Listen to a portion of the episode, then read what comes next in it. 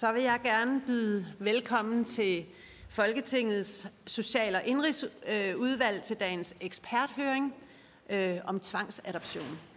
Jeg vil gerne byde særlig velkommen til dagens oplægsholdere og til de fremmødte udvalgsmedlemmer og til jer derude, der følger med på høring og på tv. Formålet med dagens høring er at bevise de menneskeretlige perspektiver og barnets tag i tvangsadoption. Vores forskellige oplægsholdere vil fremlægge de menneskeretlige perspektiver ved tvangsfjernelser og tvangsadoption og inddrage norske synspunkter øh, på adoption i lyset af en række nyere domme mod Norge fra den europæiske menneskerettighedskommission. Derover vil vi få input fra dansk forskning og fra unge anbragtes erfaringer. Og i den forbindelse vil jeg gerne sige tak til Institut for Menneskerettigheder, der har bistået med tilrettelæggelse af høringen. Inden jeg går til dagens første oplægsholder, så vil jeg lige kort nævne, at to af dagens oplægsholdere er med via Teams fra Norge. Derfor vil jeg også øh, minde alle om, at man husker at tænde og slukke jeres mikrofoner, når I taler. Det er hensyn til både dem og til publikum, der følger med i høringen på tv. Og det gælder også vores øh, socialudvalgsmedlemmer, som følger med på Teams derhjemmefra. Til alle oplægsholdere vil jeg også nævne, at vi normalt er et spørgelystent udvalg, så I må meget gerne gemme en del af jeres taletid, så vi kan spørge ind til jeres oplæg. Øhm, og som sagt er det ikke nødvendigvis kun herfra, at der er deltagere med. Jeg kan allerede nu se, at øh, med på Teams er også øh, Birgitte øh, Klinskov Jerkel fra Konservativ Folkeparti og Sten Knut fra Venstre. Og det er dem, vi har med lige nu. Og Birgitte må også gerne slukke sin skærm, så længe at det, der er oplæg på, så vi kan bruge skærmen til nogle andre ting. Tak for det. Så går vi til dagens første oplæg, og det er et oplæg fra øh, Annette Feje Jacobsen, seniorforsker hos Institut for Menneskerettigheder. Hun skal fortælle om principper og standarder om tvangsfjernelser og tvangsbortadoption ved den europæiske menneskerettighedskommission. Menneskerettighedsdomstol hedder det. Værsgo til Annette. Tak for det. Og jeg vil også gerne takke Socialudvalget for at arrangere høringen og for det gode samarbejde, vi har haft. Øh, mit oplæg ser i hovedpunkter sådan her ud, at først kommer der en introduktion til den europæiske menneskerettighedsdomstols praksis i sager om retten til familieliv. Så gennemgår jeg de vigtigste principper, der er udviklet, særligt på sager om tvangsfjernelser og tvangsadoptioner. Så trækker jeg nogle linjer til dansk ret, og her taler vi især om bestemmelser i serviceloven, om videreført anbringelse og om tvangsadoption. Og så er vi blevet bedt om at komme med nogle anbefalinger til det lovforberedende arbejde, så det slutter jeg af med. Du må gerne skifte. Øhm, der er mange, mange afgørelser ved den europæiske menneskerettighedsdomstol om retten til familieliv, og en god del af dem handler om anbringelse af børn. Og det er også et felt, der har fået øget opmærksomhed de seneste 10 år. Det er vigtigt at holde sig for øje, at domstolens afgørelser er konkrete altid, og det betyder, at der er altid særlige forhold, der gør sig gældende ved enhver dom. Der er midlertid nogle forhold, som domstolen fremhæver for netop sager om indgreb i familielivet. Og det er, at der er en relativt stor skønsmagen for staterne til at træffe afgørelser. Det er jo en type af sager, som kræver lokalt kendskab til de involverede, og det har lokale myndigheder i langt højere grad jo end en mellemstatslig domstol. Og hertil kommer også, at familiepolitik er et område med ret forskellige traditioner i medlemslandene, og det betyder, at man giver en lidt større øh, maven for øh, hvad skal vi sige, lokale vurderinger. Domstolen kigger især på, om retssikkerheden for parterne er i orden, altså på processen. Er sagen ordentligt undersøgt, før beslutning træffes? Har parterne haft mulighed for at blive inddraget? Og er der givet information og mulighed for klage over afgørelsen? Men det er også et princip, at jo stærkere et indgreb er, des mere insisterer domstolen på at kigge ikke bare processen efter, men også gå ind i substansen. Øhm, og helt summarisk kan man sige, at der er tre typer indgreb i retten til familieliv, som domstolen betragter som de mest drastiske, og som man derfor som hovedregel underkaster en særlig kritisk granskning. Og det er begrænsning eller helt afbrydelse af kontakten mellem forældre og børn. Det er tvangsadoptioner, og det er endelig fjernelse af et barn umiddelbart efter fødslen. Og det sidste kommer jeg så ikke til at gå nærmere ind i i dag. Du må gerne skifte. Den europæiske menneskerettighedskonventions artikel 8 tilsiger, at et hvert menneske, voksen som barn, har ret til respekt for beskyttelse af sit familieliv. Men der kan gøres indgreb i den her ret, og så er det et hovedprincip for domstolen, at indgreb, det vil sige fjernelser fra hjemmet i vores sammenhæng, skal være af midlertidig karakter. Og det betyder, at der altid som udgangspunkt skal arbejdes for en hjemgivelse af barnet til dets familie. Og det betyder også, at myndighederne har pligt til at sikre mulighed for kontakt og samvær under anbringelsen. Og de skal forstås som redskaber til banevejen for hjemgivelse. Men de her overordnede principper må så ikke virke på den anden side, så de kan være skadelige for barnet. Der skal altid ske en afvejning af rettigheder. Og her er det også et princip, at barnets tag har forrang for forældrenes. Du må gerne skifte. Hvad siger EMD om øh, tvangsadoptioner? Der har man udviklet nogle yderligere principper. Øh, først og fremmest siger domstolen, at der skal være tale om ekstraordinære forhold, og de bruger udtrykket på engelsk, dommen er på engelsk. Der skal være exceptional circumstances, hvis et så drastisk og definitivt indgreb skal forsvares. Og ud fra det her overordnede krav, så skal forholdene for tre parter inddrages i analysen. Barnets biologiske forældre skal have vist sig i udpræget grad ude af stand til at varetage omsorgen for barnet. Og det udtryk, domstolen bruger, er, at de skal være particularly unfit. Barnet skal have en grad af skrøbelighed eller særlig behov, der gør det påkrævet, at det ikke kan hjemgives og skal have sikret sin tilknytning til plejefamilien. Det skal altså være, der skal være fare for at skade barnet, så at sige. Og endelig plejefamilien, de mulige kommende adoptivforældre, skal have demonstreret deres kompetence til at give barnet omsorg og have udviklet en tæt tilknytning til barnet. Og i de her sager, hvor plejeforældre over et længere tidsrum har udviklet forhold til deres plejebarn, kan de så at sige have fået et de facto forældreskab for barnet, og i sådan nogle sammenhænge er deres ret til familieliv også menneskeretligt beskyttelsesværdigt. Og så må du godt skifte. Hvad siger domstolen særligt om forældrene? Der er også nogle øh, standarder, og, og domstolen ser særligt på, om myndighederne har bestræbt sig alvorligt på at sikre og fremme samvær mellem forældre og barn. Og så siger man også, at det, at forældrene har svært ved at acceptere myndighedernes beslutning om fjernelse, øh, og er dårlige til at samarbejde, det må ikke i sig selv betyde, at der indstilles til adoption. Men går samværet ud over barnet, så det truer barnets sundhed og udvikling, så kan forældrene ikke forlange, at der vedvarende arbejdes for hjemgivelse, og det kan også begrunde, at samvær begrænses. Og hvis forældrene over lang tid slet ikke viser nogen interesse for et barn, så kan de ikke pludselig kræve respekt for deres forældreskab, og det kan også begrunde adoption. Så må du godt skifte. Vi kan også udlede nogle standarder, særligt om barnet fra, fra domstolens praksis. Øh, den betragter som udgangspunkt barnets ret til familieliv som beskyttelse af dets forhold til dets biologiske forældre. Øh, domstolen ser altså ikke som udgangspunkt en modsætning mellem parterne. Men er børns og forældres interesser i konflikt, så skal barnets tag være det afgørende i sagen. Barnet kan være særlig skrøbeligt og have brug for særlig beskyttelse og tryghed, som forældrene ikke kan give. Det kan begrunde en varig adskillelse. Og barnet kan have udviklet et særligt tilknytningsforhold til plejeforældre, som det vil være skadeligt at bryde. Men det er ikke tilstrækkeligt, kan man sige, at miljøet hos plejeforældrene, så at sige, er bedre. Det er altså ikke en begrundelse nok til, at man kan indstille til adoption, at det er bedre end hos forældrene. Så må du godt skifte. Øh, og så skifter vi lige øh, synsvinkel og kigger ind på, på dansk lovgivning.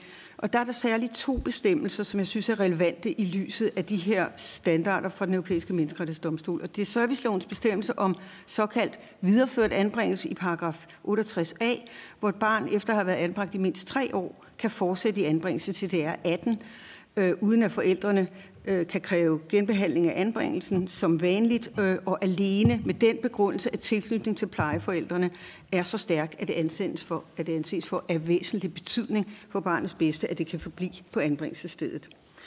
Og så er der adoptionslovens paragraf 9, hvor stykke 3 siger, at barnet kan tvangsbortadopteres, hvis det er sandsynliggjort, at forældrene er vejet ud af stand til at sikre omsorgen for barnet, og at adoption vil være bedst for barnet af hensyn til stabilitet og kontinuitet i dets opvækst.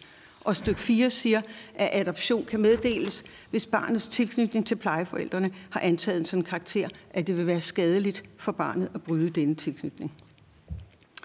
Og så kigger vi sådan lidt nærmere på servicelovens paragraf 68a. Og i forhold til EMD-standarder øhm, øh, er at det er sådan en krævende øh, paragraf, synes jeg. Øh, det kræver, at, at afgøre, fordi den kræver, at afgørelsen træffes ud fra barnets behov alene, Øh, når der efter tre års anbringelse er udviklet en væsentlig tilknytning og behov for stabilitet. Og det betyder jo, at forældrenes omsorgskapacitet ikke længere indgår som en selvstændig vurderingsgrund. Så her er vi ude, hvor domstolen vil kigge særlig kritisk på begrundelserne for at sikre, at forældres ret til familieliv ikke bare er sat uden for døren.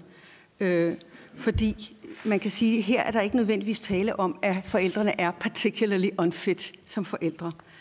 Og det kræves, at beslutningen om øh, videreført anbringelse begrundes meget omhyggeligt, både på kort og også på lang sigt. Og domstolen øh, lægger vægt på, at meget drastiske indgreb også overvejes på længere sigt. Men det, det er også noget, der nævnes i, i den danske vejledning.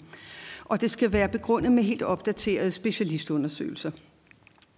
Og det er også vigtigt at fastholde forældrenes ret til familieliv i form af støtte til, at de har kontakt og samvær med barnet, selvom der taler om en videreført anbringelse, øh, frem til barnet er voksent.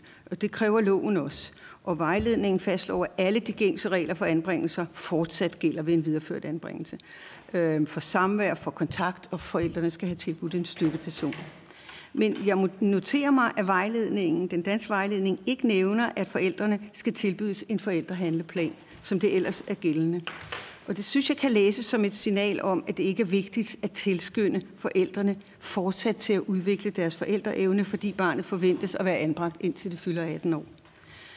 Og der synes jeg, spørgsmålet er, om det ikke er bedre, også for barnet, hvis dets biologiske forældre fortsat ses som en ressource i dets liv, hvis de magter det, og, og, og dermed kan have glæde af, at der også fortsat gives støtte til at udvikle den forældreevne, de måtte have. Ligesom det selvfølgelig også er en støtte til forældrenes ret til familieliv. Du må gerne skifte. Så kigger vi på adoptionslovens paragraf 9, hvor øh, i ganske kort form stykke 3 siger, at tvangsadoption kan ske, når forældrene er vejet ude af stand til at tage vare på barnet, og det er bedst for barnet af hensyn til stabilitet og kontinuitet at blive bortadopteret. Og stykke 4 siger, hvis det vil skade barnet at bryde tilknytningen til plejeforældrene af hensyn til kontinuitet og stabilitet i dets opvækst og relation til forældre, så kan bortadoption ske. Og især er det jo adoptionslovens paragraf 9 stykke 3, som kræver rigtig gode begrundelser. Det gør de her sager selvfølgelig, men i forhold til øh, den europæiske menneskerettighedsdomstols praksis. Fordi afgørelse om tvangsadoption kan træffes, uanset at barnet kan have haft kontakt og samvær med forældrene, og øh, at der kan have været mulighed for, man har set mulighed også for en positiv relation her. Og det vil sige igen, forældrene er ikke particularly unfit i den forstand, at det skader barnet at have kontakt, og det er jo ellers øh, menneskerettighedsdomstolens øh, krav. Og så må man spørge, synes jeg som myndighed, er det nødvendigt at gribe til et så drastisk indgreb som adoption, hvor forældrenes ret til familieliv fuldstændig afskæres? Og jeg synes, efter min vurdering kræver det, at man må kunne besvare spørgsmålet, hvorfor ikke en videreført anbringelse her? Ja. Og så har jeg nogle anbefalinger til sidst, og det er så i lyset af domstolens standarder, øh, så anbefaler jeg, at det altid overvejes, om man kan vælge videreført anbringelse frem for tvangsbortadoption og at kommunen som nummer to, kommunen fastholder støtte til forældre, hvis børn er anbragt i en videreført form, så at forældrene får tilbudt øh, det, de øh, normalt også får tilbudt, paragraf 54, støtte til samvær og en forældrehandleplan, hvis det i øvrigt giver mening i forhold til, hvad de forventes at kunne magte og er indstillet på.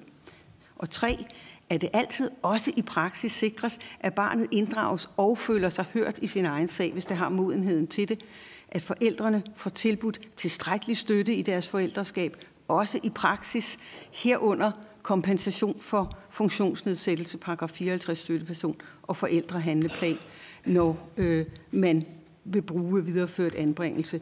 Sagen er jo, at loven et langt stykke af vejen, tror jeg, er rigtig god, men det er jo praksis, der gang på gang viser sig ikke at leve op til, til de intentioner, der ligger i loven. Og det er super vigtigt, at vi hele tiden arbejder på praksisplanet, synes jeg, hvor problemerne er først og fremmest. Og endelig, at det overvejes at tildele plejeforældre partsrettigheder i afgørelse vedrørende et barn, der bor hos dem i en videreført anbringelse, fordi de forventes at udvikle noget, eller allerede har udviklet noget, der ligner et egentligt forældreskab, så synes jeg også, at alt taler for i den her sammenhæng, at de har partsrettigheder. Tak for det. Mange tak for oplægget, Annette Feje Jacobsen. Øhm, der er allerede en indtegnet til spørgsmål, og den første, jeg giver ordet til, er Karina Adspøl fra Dansk Folkeparti. Jamen, øh, tak for oplægget, og tak fordi I vil komme. Øh, jeg kunne godt tænke mig, Annette, at du kom lidt ind på, hvor mange danske sager, der er øh, fra Danmark af i forhold til menneskerettighedsdomstolen. Altså, om I har noget overblik på det. Øhm, som jeg hører, du siger, så er det sådan i dag, at barns tag har forrang for forældrenes allerede i dag. Ikke? Øh, så har jeg et spørgsmål i forhold til det, du nævner. Øh, du nævner specialistundersøgelser. Øh, dem, jeg, dem må du gerne lige øh, uddybe. Hvad, hvad er det for nogen, du præcis øh, øh, tænker på? Og så nævner du det... Øh, i forhold til forældre og, øh, om, øh, og tilstrækkelig støtte, så kunne jeg godt tænke mig at høre jeres vurdering, om I mener forældre i dag, efter jeres vurdering, får tilstrækkelig støtte. Og også hvordan øh, du ser, altså, ser retssikkerheden i hele øh, denne her øh, debat omkring øh, tvangsadoption. Tak. Tak for det, Karina. Jeg tænker, vi lige tager sådan en lille runde med spørgsmål. Er det okay med dig, Annette? Det er det. Øh, så giver jeg ordet til Camilla Fabricius fra Socialdemokratiet. Værsgo. Også, også tak for mig for et, øh, et, et rigtig spændende og vigtigt oplæg. Øhm, kunne du sige lidt mere om, øhm, hvad jeres vurderinger er i forhold til det her med, hvis vi virkelig sætter barnet i centrum, omkring det her med tilknytning til forældrene? Du, du siger noget til sidst om, øhm, at, at hvad er det for en rolle forældrene har i forhold til relationen til barnet. Men hvis vi virkelig skulle tage udgangspunktet i barnet, hvad kan du så sige om det i forhold til tilknytning til forældrene? Tak for det, Camilla. Så tillader jeg mig selv at stille et spørgsmål øh, på vegne af SF. Øh, fordi jeg, og det er lidt i forlængelse af det, som Camilla i virkeligheden spørger om, fordi det, du siger også selv på et tidspunkt, det er ikke tilstrækkeligt, at miljøet eksempelvis hos plejefamilien er bedre end hos barnets forældre. Og, og derfor synes jeg også, det bliver svært ligesom at vurdere, hvornår er det barnets tag, der vægtes, og hvornår er det forældrenes tag, der vægtes. Og siger du i virkeligheden, at de er ligestillede, eller tænker du, der er noget, der er vigtigere end noget andet? Og hvordan afgør man egentlig, om hensynet til barnet er vigtigere end til forældrene? Og, og i den forbindelse også måske, eller i forlængelse, det må du gerne øh, prøve, hvis du ved noget om, hvor, i hvilket omfang bruger man en paragraf 54 støtteperson. Øh, altså, hvornår bliver den brugt, og øh, hvor bliver den brugt, og anvendes den i virkeligheden i tilstrækkelig grad, eller er det det, du også appellerer til, at man i højere grad måske prøver at se på? Og så fik vi lige øh, Camilla Fabricius fra Socialdemokratiet på igen, og så tror jeg, vi prøver at se, om vi kan få mulighed for nogle svar. Værsgo. På den, øh, på den sidste slide inden øh, jeres anbefalinger, der øh, har du øh, paragraf 9 stykke 3 i adoptionsloven, hvor der står, at når det er sandsynliggjort, at forældre er vejet ude af stand til at tage vare om barnet, og det er bedst for barnet af hensyn til stabilitet og kontinuitet. Hvis du ser, at du har en familie, hvor et par stykker børn er anbragt uden for hjemmet med tvang i forvejen, vil det så være jeres vurdering, at hvis man gentagende gange efterfølgende bliver gravid, at det må være en sandsynliggørelse af, at forældrene er vejet ude af stand til at tage vare på barnet? Tak for det, Camilla. Så tror jeg, at vi skal prøve at få nogle svar fra Annette. Værsgo, Annette. Tak for mange gode spørgsmål. Øhm, ja, Karina, du spørger om antallet af sager ved den europæiske menneskerettighedsdomstol fra Danmark. Øhm, og jeg må sige, det har jeg ikke noget fuldt overblik over, men altså gennemgående er det jo sjældent, at, øh, at sager kommer så langt som til domstolen fra Danmark, også fordi Danmark jo har en ret god menneskerettigheds... Øh, hvad skal vi sige, standard. Øhm, så så det, er, det er også ganske få sager, hvor, hvor Danmark er blevet dømt, altså i de mange år, vi har med, været medlem af domstolen. Jeg tør ikke at våge mig ud på at, at, at, at anslå nogle, nogle antal, men, men øh, det her område med paragraf øh, 8, altså retten til familieliv, er et af de områder, hvor der er relativt mange sager, også fra Norden, kan man sige. Ikke? Og det er jo selvfølgelig, fordi vi har en meget aktiv stat, der gør indgreb i forældres rettigheder. Så jeg tror ikke, Norge har jo mange, haft rigtig, rigtig mange sager, men det kan vores, på det her område. Det kan vores norske gæster sige mere om. Øhm, hvad mener vi med specialistundersøgelser? Der mener vi børne, altså, at, at specialister i børns øhm, hvad skal vi sige, psykosociale øhm, udvikling er inde over at kigge på det her specifikke barn, hver gang vi tager så drastisk en beslutning. Og det er jo også noget, vi, vi kræver i dansk lov, med børnefaglig øh, undersøgelse, en tilknytningsundersøgelse, og vi har jo også forældrekompetenceundersøgelse til at, at, at se på den anden side. Men altså, det er afgørende for domstolen, at der bliver kigget meget specifikt på det enkelte barn. Hvad, hvad kan det holde til? Hvad er det bedste for det her barn i forhold til de forældre, der nu øh, skal, hvad skal vi sige, have vurderet deres øh, ret til, til at bo sammen med barnet, hvis det svarer på dit spørgsmål. Og de skal være helt opdateret. Altså, de må ikke være mere end, øh, altså ret. Norge er blevet, det er blevet påpeget hos Norge, at en tre år gammel undersøgelse var for gammel. Så. Og det skal man jo være opmærksom på, fordi de her sager jo tager lang tid i systemerne. Ja. Undskyld for man lige en tilføjelse i forhold til de specialistundersøgelser. Grunden til at spørge, det er jo fordi, at øh, vi får øh, ret mange henvendelser omkring, at øh, manglende kvalitetssikring, ja. øh, og der har været nogle undersøgelser på det her område. Det er jo derfor, jeg gerne vil have ja. dig til at uddybe, i forhold til også, hvad ja. du tænker omkring ja. øh, kvalitetssikring ja. i... Ja. ja.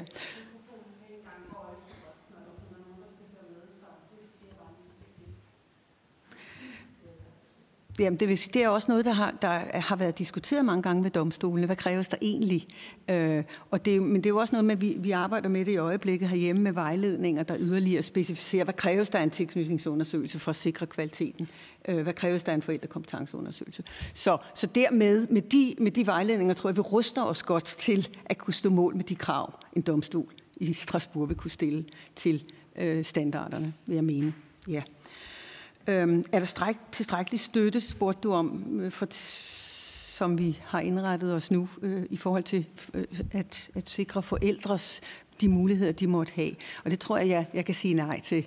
Det er noget, jeg har kigget på, og, og øh, altså, der er jo mange kommuner, der arbejder meget seriøst med det her. Det er også noget, der har bevågenhed, og der er i øjeblikket et udviklingsprojekt i gang under Socialstyrelsen. Så det er bestemt ikke, fordi man ikke gerne vil. Jeg tror, det kommer ofte til at drukne, eller det, det, det risikerer at drukne forholdet til forældrene, fordi hovedsigtet selvfølgelig er barnet. Og det skal det også være. Øh, men øh, jeg tror, at nogle gange i en presset hverdag, så kan det betyde, at man får ikke gjort det. Og, ikke, og også fordi forældrene er vanskelige at samarbejde med. Undskyld, ja, jeg snakker for længe. Øh, Camilla Fabricius, du spørger om, øh, ja, det, det her med virkelig at sætte barnet i centrum. Øh, hvad vil det egentlig betyde? Det synes jeg, det er et, et svært spørgsmål.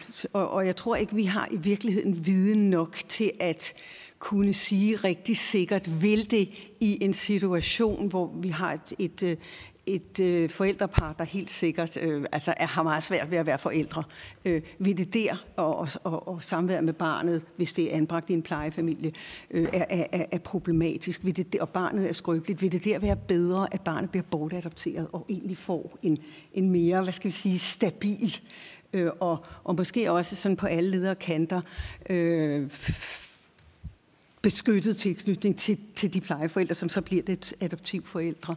I forhold til, at man kan sige, at biologiske forældre, det viser også rigtig mange erfaringer, selvom det er dårlige forældre, så har de ofte noget at byde på alligevel som forældre. Og børn søger meget ofte, når de bliver voksne eller store, også tilbage til de her forældre, fordi at de er et eller andet sted en ressource. Jeg synes, det er meget svært at sige. Jeg ved ikke, om, om det kan svare, eller i hvert fald komme nærmere det spørgsmål, du stiller. Øh, jeg tror i hvert fald i udgangspunktet skal man, øh, skal man betragte også forældre, der har svært ved at være forældre, som ressourcer for børnene. Det synes jeg er et, en vigtig pointe. Øhm, men, det, men det er noget, der, der skal forskes mere i det, synes jeg. Det er der helt sikkert brug for. Hvor meget bruger vi i paragraf 54 støttepersoner? Der, der er det mit klare indtryk, at vi bruger dem slet ikke nok. Øhm, jeg tror også, det er noget, der er i udvikling. Øh, det er noget, jeg har kigget på. Øhm, Ja, jeg ved ikke, om jeg kom nok rundt om de her vanskelige problematikker, som du også pegede på, Camilla, med hvad der virkelig er barnets interesse. Det skal jo afgøres konkret for det enkelte barn, for de enkelte forældre, for, det enkelte, for den enkelte plejefamilie. Hvad er det, der er barnets tag her? Så der er, jeg tror ikke, at man kan sige, at der er sådan en, en tommelfingerregel eller to. Men ja, godt. Jeg slutter her. Tusind tak, Annette. Øh, tiden den går rigtig, rigtig hurtigt, når det er sådan, at øh, man beskæftiger sig med noget spændende. Øh, og måske er der mulighed for, at vi lige kan nå at snakke sammen efter høringen også, øh, hvis der er nogen, der har brug for det. Vi skal øh, videre i programmet, og jeg skal sige velkommen til Marit Skivenes, professor i statskundskab og leder af Center for Research on Discretion and Paternalism, tror jeg det hedder, ved Bergens Universitet – hun skal fortælle om principper og praksis for anbringelser ved det norske barneværn og udfordringerne fra dommene ved den europæiske menneskerettighedsdomstol. Øh, Hun er med os via Teams, og derfor så skal jeg også bede dig, Marit, om du vil tænde din skærm og din mikrofon nu, og jeg skal høre, om du kan høre, hvad jeg siger. Marit, kan du høre mig? Hej, jeg hører. Det er, rigtigt. Rigtig godt. Du får simpelthen ordet nu, så værsgo til dig. Flott, mange tak. Eh, nu har jeg delt skjermen, så um, dere ser lysbildene. Undskyld mig, prøv lige at sige det igen. Ja, ser dere lysbildene nu? Præsentation vises den for dere. Der skulle gerne være styr på det herfra, men den er ikke på skærmen, det har du ret i. Nej, det er bare mig, tror jeg. Um, så da var det ikke dette bare bare det. Men uh, la meg Skal vi se uh, mm, Jeg har lastet den opp, så det står bekreftet at den skal være oppe. da. Men la meg prøve en gang til. Ja, tak.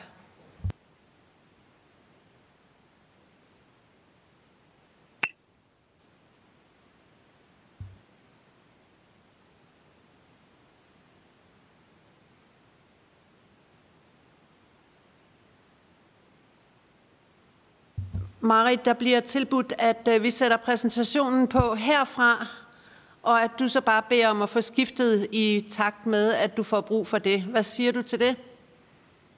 Um, ja, øh, det eneste jeg har oppdatert den litt grann siden jeg sendte til dere. Da, fordi at det var noe som ikke var så godt uh, uh, vist. Det var ikke så pedagogisk lagt opp. Da. Men så OK. Um, tiden går jo, da. Litt, og vi prøvde dette tidligere, så han fungerte jo på så vidt godt da. Um, jeg vet ikke, jeg tror ikke det er mer jeg kan gjøre herfra, faktisk. Så um... Marit, kan vi bede dig om at tale en lille smule langsommere? Der er, øh, når det går igennem ja. mik- mikrofonen og helt til Danmark, så skal vi lige have en chance for at kan følge med. Så hvis du ja. taler langsommere, jeg ved ikke, er der nogen herfra, der er ved at sætte en præsentation op, som vi kan følge med i? Den er på vej, Marit. Okay, da prøver vi det. Jeg begynner. Mitt navn er Marit Skivenes. Jeg er professor ved Universitetet i Bergen. Mange takk for eh, invitasjon og for mulighet til å snakke for dere. Eh, jeg skal snakke ut fra forskning. Jeg er statsviter av eh, utdanning. Jeg leder et tverrfaglig senter hvor det er jurister, filosofer, folk med sosialt arbeid, psykologi, sosiologi og statsvitenskap. Jeg skal snakke om prinsipper og praksis for anbringelser ved det norske barnevernet. Og så er det også blitt spurt om å snakke noe om Den europeiske menneskerettighetsdomstolen. Ehm, jeg skal vise noen overordnede trekk ved det norske og de nordiske barnevernssystemene. For de er ganske like. Eh, jeg skal vise forskning som foreligger, hvor vi sammenligner ulike land. Og jeg skal peke på noen utfordringer ved Menneskerettighetsdomstolen. Siden Kirsten Sandberg kommer etter meg, hun er en av Norges aller fremste på barnerettigheter, og for så vidt i Norden og Europa, så skal ikke jeg bruke mye tid på Menneskerettighetsdomstolens avgjørelser. Eh, det som jeg snakker om i dag, det er ting som vi har forsket på. og Det betyr også at veldig ofte så har vi publikasjoner eller data for det som jeg presenterer. Og det kan jeg sende til de som ønsker det etterpå. Skal vi se, Har jeg mulighet Er det jeg som styrer nå? Nei, da kan vi skifte slide. Jeg starter bare raskt med å vise eh, Barnekonvensjonens artikkel 19. For Her ligger jo da noe av vårt ansvar for hvorfor staten skal beskytte barn.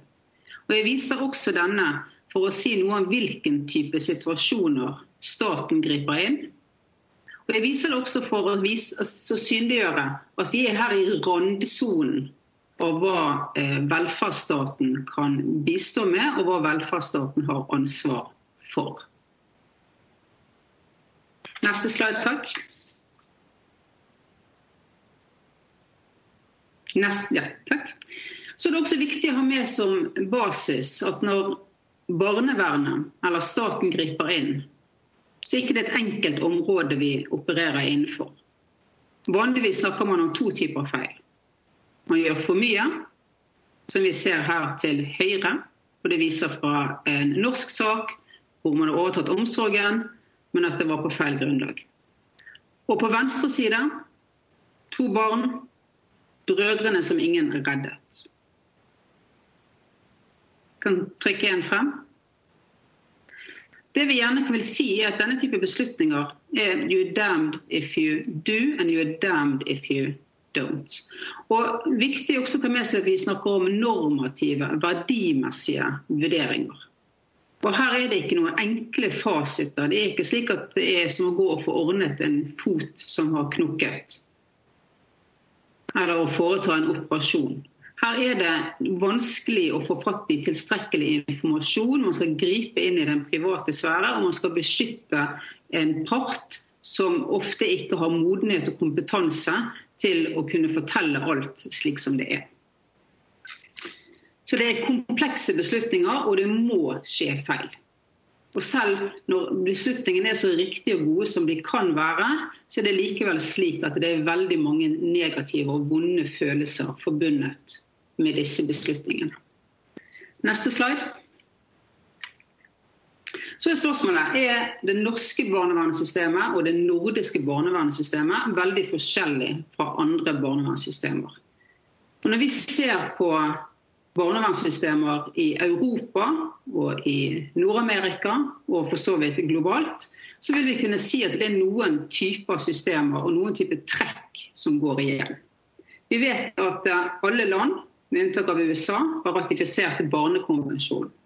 Vi vet at de hviler på noenlunde de samme prinsippene om at et inngrep skal være, altså En flytting av et barn skal være det siste last resort-inngrep. Staten har et ansvar for å hjelpe og bistå og holde familien samlet. Og så er prinsippet om barnets beste selvsagt viktig. Og Det at barn har rettigheter, er jo også noe som for forstyrrer den tradisjonelle forbindelsen mellom staten og familien. Nå skal staten beskytte ett individ inne i familien. Så er det også slik at I de fleste land så er det en førstelinjetjeneste. Det er sosialarbeidere eller barnevernarbeidere som er de som jobber opp imot familien. Og så er det også slik at som oftest er det domstolen som fatter de mest inngripende, inngripende eh, vedtakene.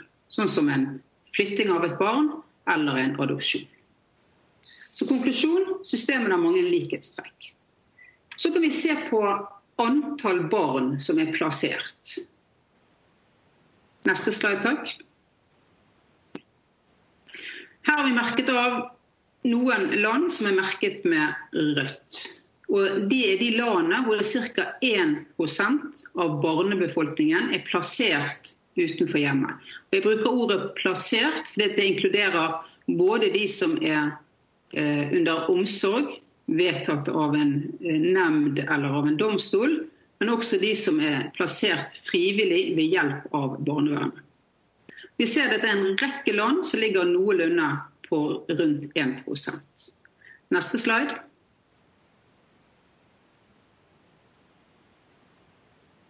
Så har vi noen som er merket med blått. Og de har langt færre barn plassert utenfor hjemmet. Vi ser at i Sør-Europa Vi ser også at England, Irland har ca. en halv prosent, 0,5% som er plassert. En slide til. Og så har jeg merket bare av noen med gult. Og dette er land hvor det faktisk er slik at det er 1,5% av barnebefolkningen som er plassert av eh, barnevernet. Og dette er overraskende nok gitt noe av det man leser i, i massemedier og på sosiale medier. Eh, land som Tsjekkia, Latvia og Litauen. Neste slide. I Norge så har vi noe som heter Fylkesnemndene for barnevern og sosiale saker, som fatter alle tvangsinngrep. Og vi definerer alle alvorlige inngrep som et tvangsinngrep. Eh, dette er et domstolslignende beslutningsorgan bestående av en jurist, en som er fagkyndig på barn og barns utvikling, og en lek. Og vi kjenner jo for så vidt igjen at dette er et system som, som, eh, som også er i bruk i, de, i andre nordiske land. Hos oss så vil en slik eh, en omsorgsovertagelse vil ha en to til tre dagers høring. Alle partene har eh, juridisk bistand. Man vil kunne hente inn en talsperson for barnet.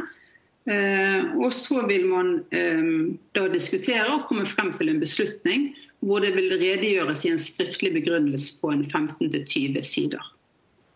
Eh, alle barnevernssaker kan ankes til tingretten. Og Deretter så vil det da kunne ankes til lagmannsretten, men da med noen restriksjoner. En ny slide, takk. I denne boken her så er det grundig redegjort for hvordan åtte ulike land går frem for å foreta en omsorgsovertagelse eller for å flytte et barn fra foreldrene. Så her er det ganske nyttig informasjon for oss å si noe og for å lære mer om hva er det man gjør. Og jeg vil tippe at alle disse landene som er her inkludert, europeiske land og inklusive USA, tenker at deres prosess er rettssikker og trygg for familie og for barn. Ut ifra den erfaringen som jeg har, så vil jeg fremheve da eh, Norge, faktisk. Det høres kanskje litt sånn selvhevende ut. Og England som to av de mest rettssikre systemene som, eh, innenfor barnevernsbeslutninger som jeg kjenner til. De nordiske land eh, kan ta en ny slide, takk. Og så en til. De nordiske land skårer generelt høyt på vurderinger av rettssikkerhet. Kaller, hvis, vi ser på denne oversikten her, så, så står det 'top performance'. performers. Og dette, er de som da, eh, dette her inkluderer da alle land, så dette foretas årlig. Um, så Det betyr at når man kritiserer barnevernet i de fleste land, så vil det også bety at det er en kritikk av rettsvesenet og av domstolene. Um, neste.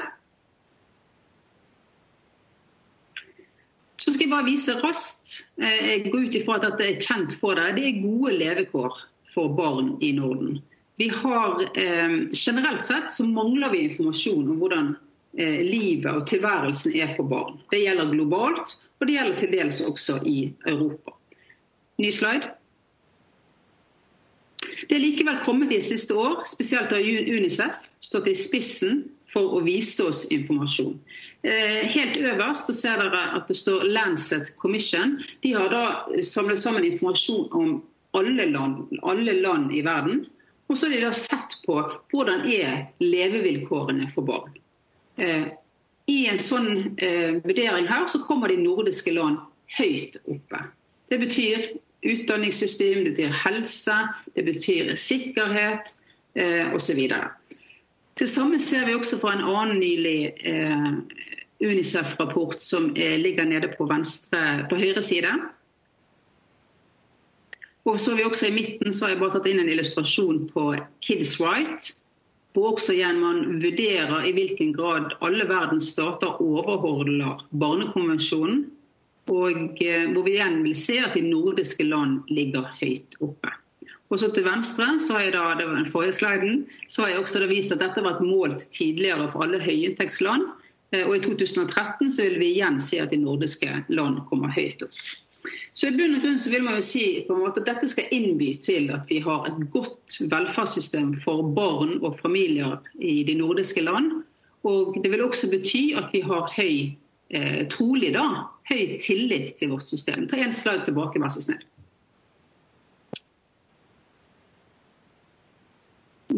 Tilbake. Der, takk. Her har jeg bare illustrert eh, tilliten med, med, Harald Eia, som er da en norsk eh, eh, eh, underholder. Og som da viser, og dere ser i bakgrunnen, at Norge der vi det, eh, har den høyeste tilliten til velferdsstaten. Og vi ser også da at eh, hvis man har sett litt bedre an, at eh, de nordiske land ligger tett i tett der. Eh, da kan vi til neste slide. Ja, vi har også undersøkt helt spesifikt befolkningens tillit til barnevernet. Eh, og da har vi gått inn i ni ulike land, som dere ser rangert her. Helt ytterst til eh, høyre så ser dere at Norge ligger på 60% Vi har spurt om tilliten til dommere eller til nemndsledere, til barnevernsarbeidere og til barnevernssystemet. Her viser jeg til dommere, nemndsledere, men det er ganske så likt. Så det er ikke store forskjeller. Vi kunne slått det sammen. Eh, og så ser dere også for, Nord, for Norden så ligger Finland eh, rundt 50% Og så vil dere notere dere at England og California de ligger da ganske lavt. Det er ca. en tredjedel som uttrykker tillit til de dommerne som fatter beslutning i barnevernssaker. Neste. Vi har målt dette også i 2014, og der vi ser at tilliten til barnevernet øker i Norge og i Finland. Neste slide. Dere ser der på høyre side Norge. Det går et ganske så kraftig eh, hakk opp. Samme for Finland. Og så kan vi se også at i England og i USA, eller California, så synker tilliten. Muligens dette indikerer en større trend og en større politisk utvikling i disse landene. Neste slide skal vi se litt på adopsjon som barnevernstiltak. Det er lite brukt i alle de nordiske land. Det er høy aksept i befolkningen for bruk av adopsjon. Så det er viktig å ta med premissene for å bruke adopsjon som barnevernstiltak. Adopsjon gjelder barn som ikke kan tilbakeføres til biologiske foreldre. Så Det betyr at det er en beslutning om de skal fortsette å bo i fosterhjem eller på institusjon, eller om de skal adopteres. Det tredje punktet som er viktig å ha med Forskning er overveldende tydelig på at adopsjon gir bedre livsutsikter og livskvalitet for barna det gjelder. Neste slide. Når jeg sier at adopsjon brukes lite i de nordiske land, og dette er en litt sånn uh, ja, uoversiktlig uh, tabell Men hvis dere ser altså helt ytterst til høyre i kolonnen, så ser dere at her er det målt per 1000 barn. Danmark 0,009. Finland 0,05. Norge 0,05. Og i Sverige 0,023. Det er bare forsvinnende lite. Og Hvis man da hadde tatt en prosentandel av de barna som er plassert, som bor utenfor hjemmet, så vil man se at det også vil være en veldig liten del. Neste slide.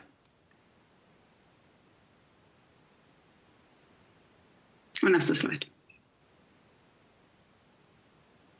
Og Her er vist eh, en oversikt over adopsjon i noen europeiske land, for nettopp å synliggjøre at det finnes land som har dette som et aktivt brukt tiltak.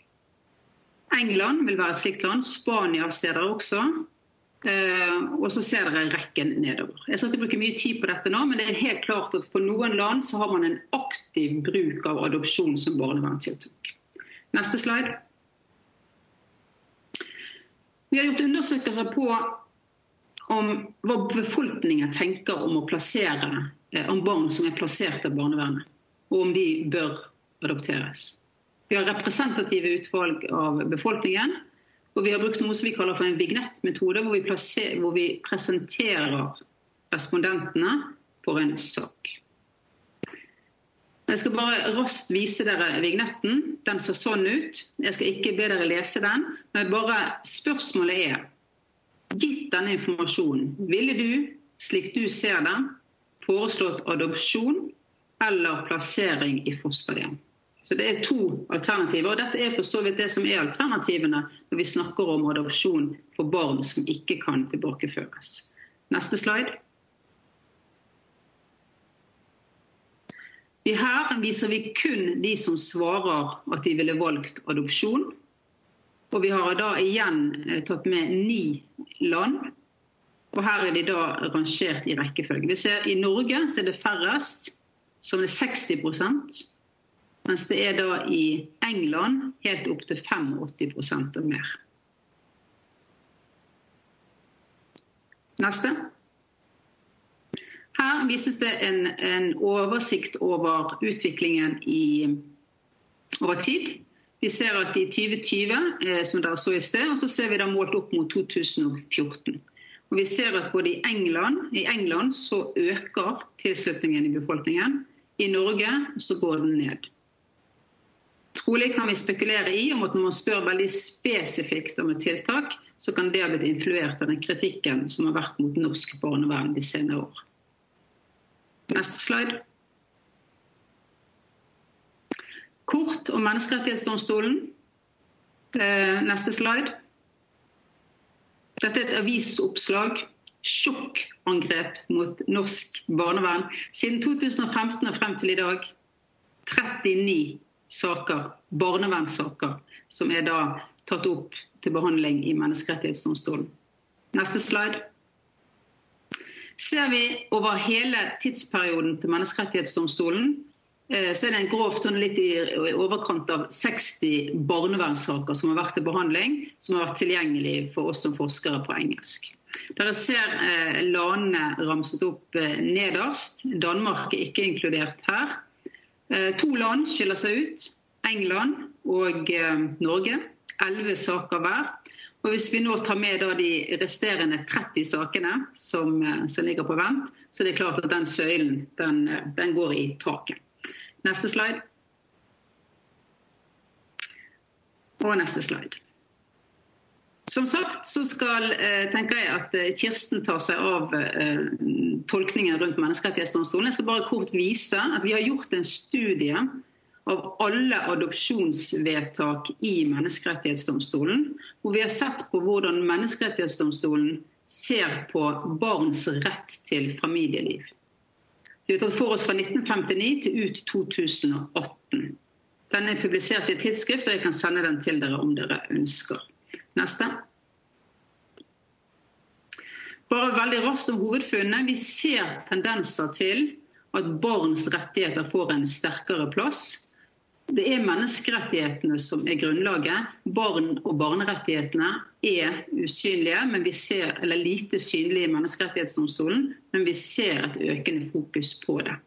De sier også noe om at barns faktiske familie, der hvor de er plassert, får en økende betydning.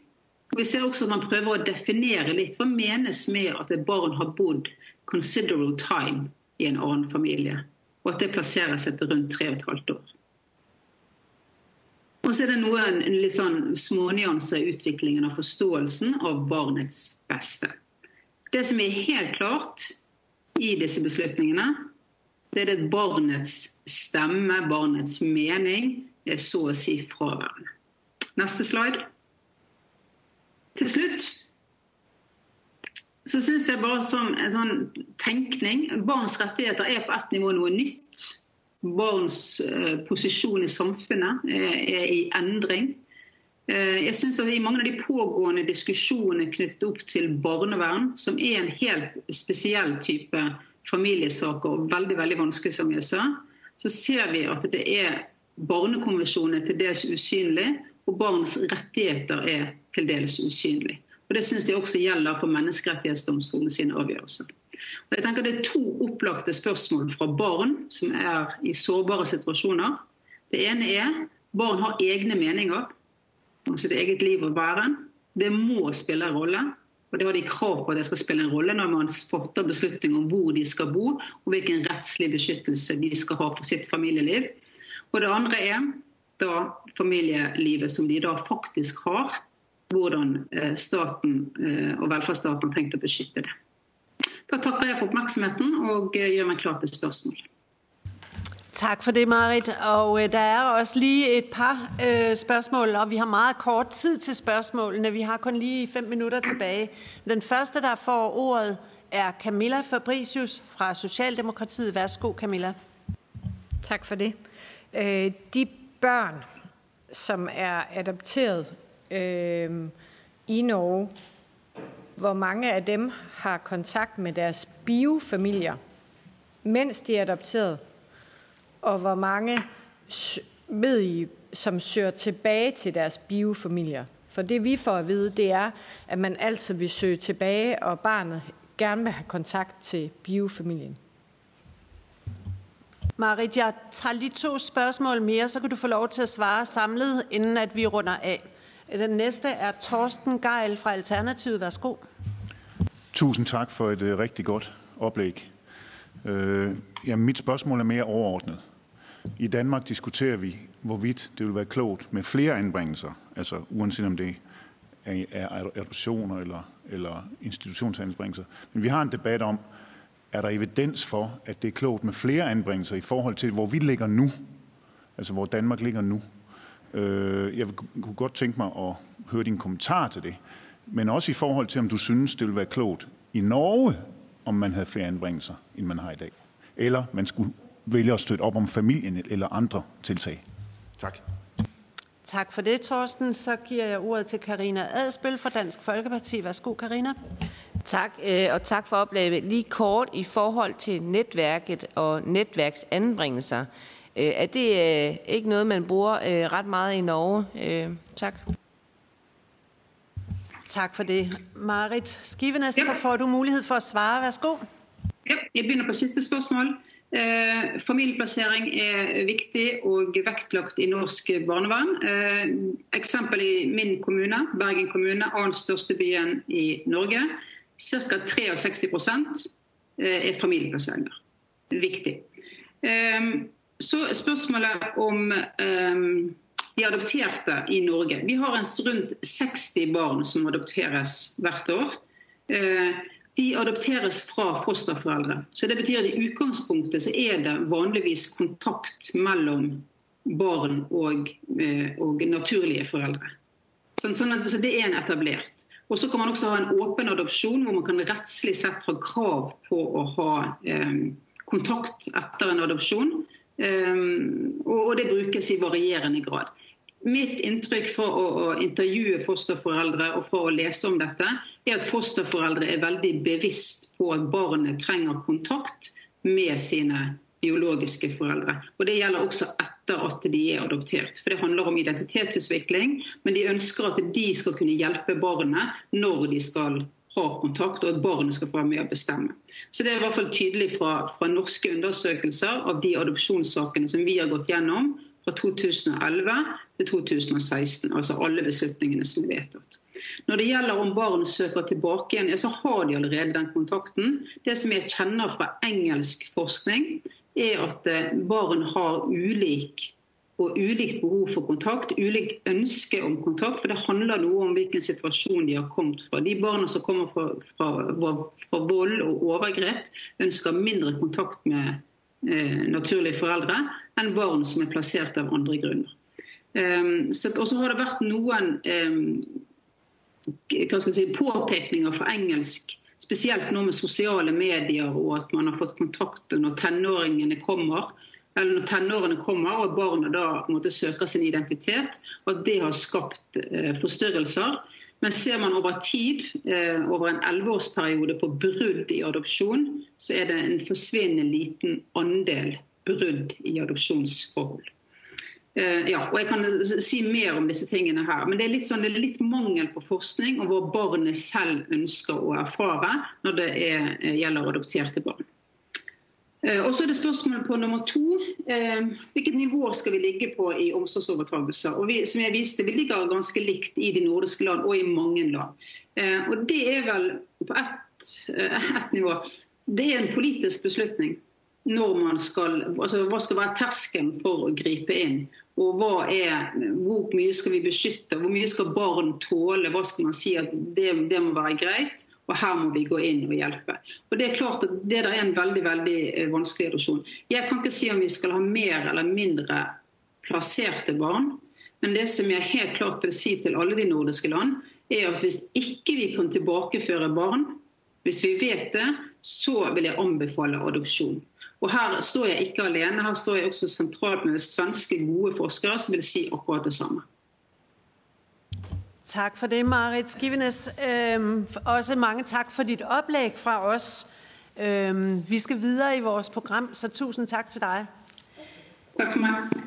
Næste oplægsholder er Kirsten Sandberg, professor ved Institut for Offentlig Ret ved Oslo Universitet. Hun skal fortælle om retningsgivende domme fra den norske højesteret og betydningen af afgørelserne fra den europæiske menneskeretsdomstol.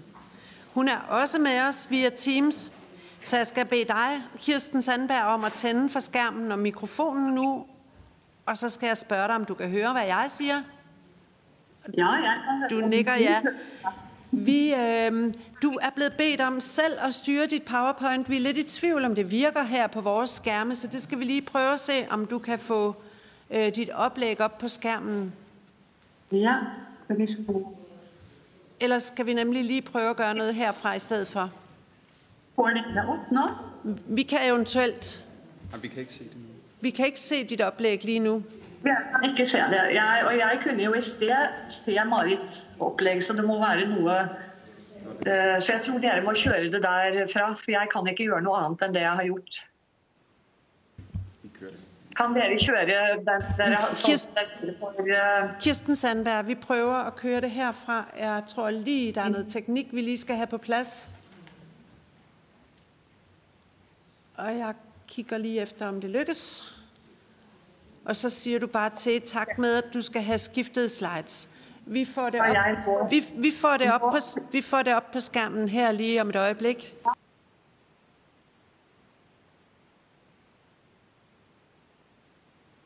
Beklager, vi skal lige have teknikken til at virke her.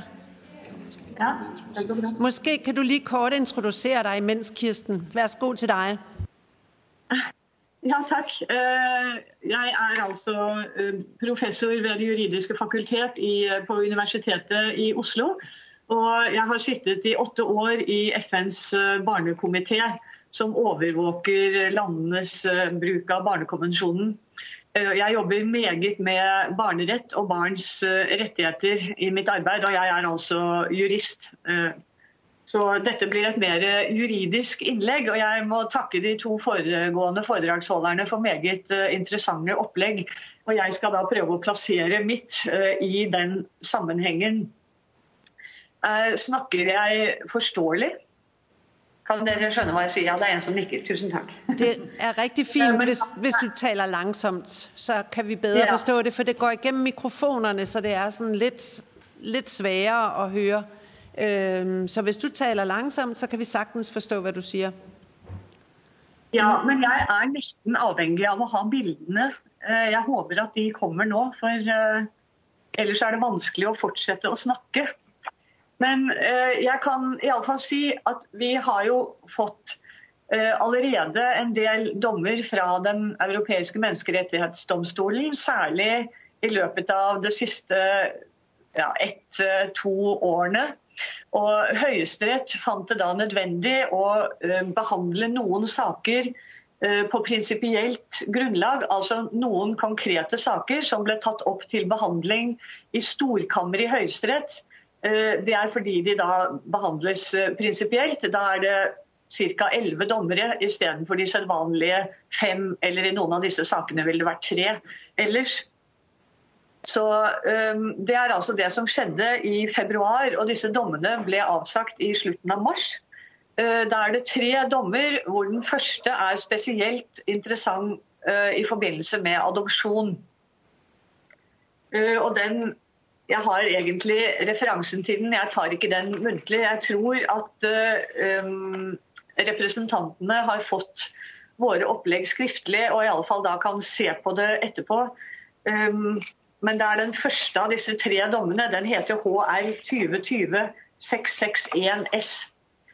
Skal jeg prøve å dele min skjerm en gang til? Der kom den opp. Kan dere få det på sånn eh, visning? Jeg tror, vi har fået dit oplæg op her, øhm, og vi er også lige i gang med at prøve at lave et print til deltagerne. Så vi er på din første slide, Kirsten. Hvad for en slide vil du gerne have, vi kører til? Der kommer den. Nå kommer den slik jeg vil. Jeg vil gjerne Sådan. ha slide. Neste slide. Ja, dette er de tre uh, avgjørelsene fra Høyesterett i Storkammer fra slutten av mars. Jeg sier ikke noe mer om, eh, om disse formalitetene. Da går jeg videre til å snakke om det Høyesterett har gjort i disse dommene, hvor de altså var nødt til å forholde seg til det Den europeiske menneskerettsdomstolen har sagt i dommene mot Norge. Um, og hvor vi nok har følt at um, EMD, altså Den europeiske menneskerettsdomstolen, har hatt noe mindre fokus på øh, barnets beste enn det vi er vant til i Norge. Så det som blir utfordringen for oss, det blir å, å sammenbinde, sammenføye det EMD har sagt om betydningen av familielivet, både for foreldre og barn, og andre sider av barnets beste. Kan jeg få neste bilde? Neste, ja takk. Ehm, først litt om hva som ligger i barnets beste, altså hva som er innholdet av barnets beste, slik EMD har eh, utlagt det. Der sier Høyesterett ut fra eh, Den europeiske domstolens eh, praksis at det består av to hovedelementer. Og dette er særlig den Strand-Lobben-dommen som er den sentrale fra EMD. Og Det ene hovedelementet er at familiebåndene må opprettholdes. Det er altså noe som ikke bare skal skje av hensyn til foreldrene, men også av hensyn til barnet. Så det er en del av barnets beste-vurderingen. Den andre siden av barnets beste er at barnet har krav på at det ikke blir gjort tiltak som vil skade barnets helse og utvikling.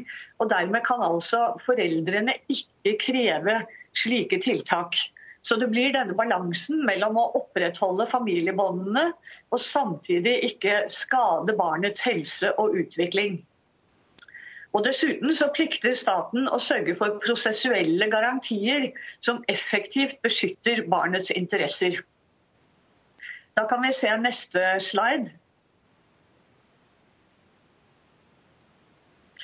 Barnets beste og familiebåndene, for å si litt mer om det, um, så sier Høyesterett at utgangspunktet også i norsk rett er de familiemessige bånd. Både for foreldre og barn. Man ønsker altså i utgangspunktet å opprettholde uh, familiebåndene. At barnet skal fortsatt føle en tilhørighet til sin biologiske uh, familie. Og dette er også uh, nedfelt nå i Grunnloven paragraf 102 som ligner mye på artikkel 8 i Den europeiske menneskerettskonvensjonen. Men så er det også slik i norsk rett at foreldrenes interesser må vike hvis det er avgjørende forhold på barnets hånd som tilsier at eh, man må kutte disse familiebåndene, f.eks. Det følger av at barnets beste nå er tatt inn i Grunnloven paragraf 104. Og det følger også av FNs barnekonvensjon artikkel 3, som står over vanlig norsk lovgivning. Eh, hvis vi så ser på hva EMD sier i disse sakene, så står retten til familieliv sentralt. Men også EMD understreker konsekvent at barnets beste er av overordnet betydning. Det fikk vi også høre i eh, Anette Faye Jacobsens eh, innlegg. Det som da har vært problemet i de norske avgjørelsene, sier Høyesterett, det er at de bygger nok på disse familiemessige båndene, men det ligger der mer som en underforstått og ofte uuttalt forutsetning Altså, det blir ikke sagt tydelig nok i avgjørelsene. Og Vi så jo på bildene fra Marit Skivenes at vi har i, i de nordiske land bl.a. et familiebasert barnevern.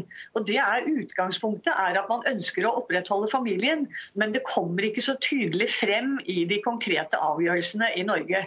Og Det sier altså Høyesterett, at det må komme tydeligere frem. Det må bli bedre synliggjort i norske avgjørelser at også familiebåndene er vurdert, og at det er foretatt en reell avveining mellom disse båndene og barnets beste.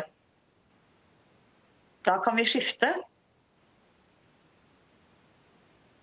Det eh, Den europeiske menneskerettsdomstolen er svært opptatt av, det er gjenforeningsmålet. Målet skal alltid være gjenforening, når, eller iallfall i utgangspunktet. Og som den store hovedregel så er målet med en omsorgsovertagelse det er at barnet skal bli gjenforent med sine biologiske foreldre. Eh, I norsk rett så gjelder det samme, det sier Høyesterett. Og det har også vært eh, uttalt i flere eh, omganger av den norske lovgiveren at en omsorgsovertagelse er i utgangspunktet midlertidig. Og Det betyr at alt må gjøres for å opprettholde personlige bånd mellom barn og foreldre.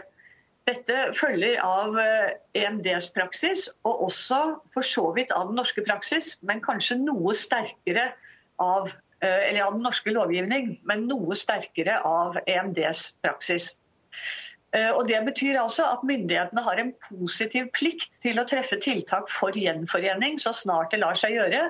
Og dette får betydning ikke minst for samvær. Og der, der Norge har fått kanskje sterkest kritikk sånn uh, reelt sett, det er at vi Øhm, gir for lite samvær på et tidlig tidspunkt etter omsorgsovertagelsen. Og dermed hindrer at det kan skje en senere tilbakeføring, fordi man dermed øhm, ikke legger til rette for at familiebåndene opprettholdes tilstrekkelig. Eh, men det er klart det også får betydning for adopsjon og det får betydning for tilbakeføring. Jeg skal si mer om gjenforening etter hvert her. Da kan jeg få neste bilde. For det er også sånn etter EMDs praksis, altså Den europeiske menneskerettsdomstolen, at dette gjenforeningsmålet kan oppgis i visse tilfeller. Og Det ene er hvis foreldrene er særlig uegnet eh, particularly unfit, som vi så i Anettes eh, innlegg.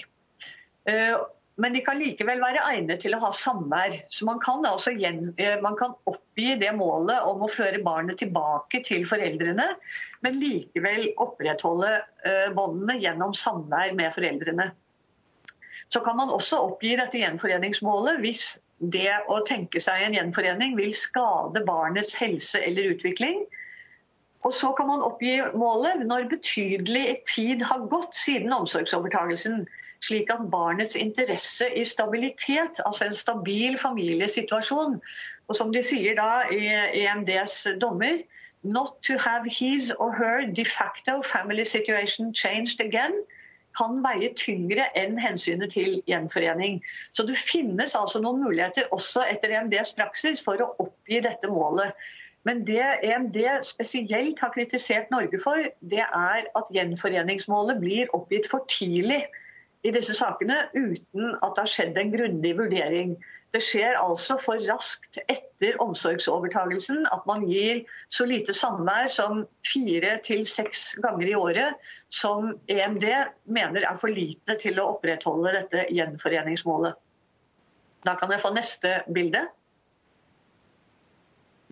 Når det så gjelder hva som kreves eh, for å kunne adoptere et barn, Eh, der er norsk rett, eh, eller Det som sies i norsk rett, er at hensynet til barnets beste må suppleres med et krav om særlig tungtveiende grunner.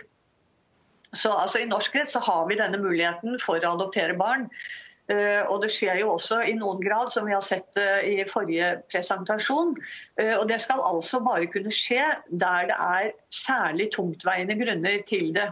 Og dette er i tråd med EMDs krav om 'exceptional circumstances', ekstraordinære omstendigheter, eh, som vi har sett også tidligere i dag. Ehm, og dette følger av en, en dom mot Norge fra 2010, hvor de aksepterte dette eh, vilkåret med særlig tungtveiende grunner, og at det da utgjorde det samme som exceptional circumstances. Øhm, så I disse tilfellene er det altså en viss mulighet for at barnet kan bli adoptert. I tillegg så krever EMD at det må være et dominerende behov for det ut fra barnets beste. Den overordnede vurderingsnormen, eh, hvis man baserer seg på EMD, men det er da Høyesterett som har uttalt dette, at det må foreligge så tungtveiende grunner for adopsjon fremfor fortsatt fosterhjemsplassering at de rettferdiggjør at familiebåndene kuttes helt. Nå er det altså øh, en mulighet for å ha samvær etter adopsjon, og at det kan bestemmes. Men med å rettferdiggjøre at familiebåndene kuttes helt, så mener man altså at man kutter de rettslige båndene ved at barnet blir adoptert. Og dermed får sin rettslige tilknytning til fosterforeldrene. Eller som da blir adoptivforeldrene. Ehm, dette er de, ehm, det prinsipielle utgangspunktet. Og så er det sånn at EMD prøver ikke den konkrete vurderingen. Eh, det er jo viktig å være klar over at det man skal sammenligne eh, adopsjon med, det er en fortsatt fosterhjemsplassering. Og Der har det da vært eh, slik i, i norsk rett at man mener at for enkelte barn så er det bedre å bli adoptert fremfor å fortsette å være i fosterhjem frem til 18 års alder. Og Denne konkrete vurderingen prøver ikke EMD, men de prøver altså om det har en forsvarlig begrunnelse, som jeg skal komme tilbake til. Ehm, så Det er altså dette med exceptional circumstances og særlig tungtveiende grunner som er det som må til for å kunne adoptere et barn, og dette må eh, vurderes helt konkret. Da kan vi få neste bilde.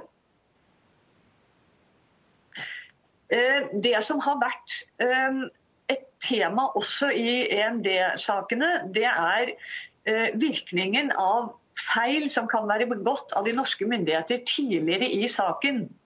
Der sier uh, Høyesterett, og det, sånn er det i norsk rett, at domstolene må vurdere, ut, vurdere en sak ut fra omstendighetene på domstidspunktet.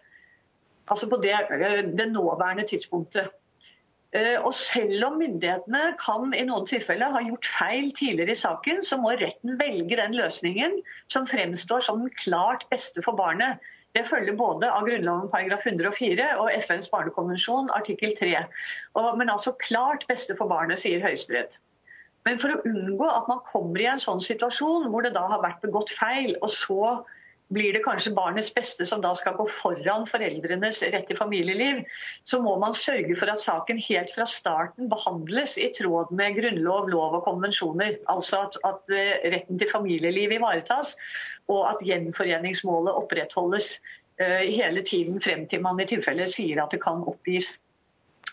Eh, det EMD sier i disse dommene, det er at der hvor myndighetene ikke har gjort nok for å oppfylle gjenforeningsmålet, så kan de ikke begrunne et adopsjonsvedtak med manglende familiebånd mellom familiemedlemmene. Og eh, Sett fra et eh, barnerettighetssynspunkt så er dette vanskelig å akseptere, fordi det betyr at man lar nei, man lar de feilene myndighetene har gjort, gå utover barnet. Hvis det da har gått fem år for eksempel, og man tenker at det hadde vært veldig viktig for akkurat dette barnet å bli adoptert, fordi det er et, et utrygt barn som spesielt trenger denne stabiliteten og permanensen som en adopsjon utgjør, så skulle man likevel ikke kunne la barnet bli adoptert fordi myndighetene har f.eks. gjort for lite for gjenforening på et tidlig tidspunkt. Eh, men Høyesterett sier eh, at dette kan ikke gjelde absolutt.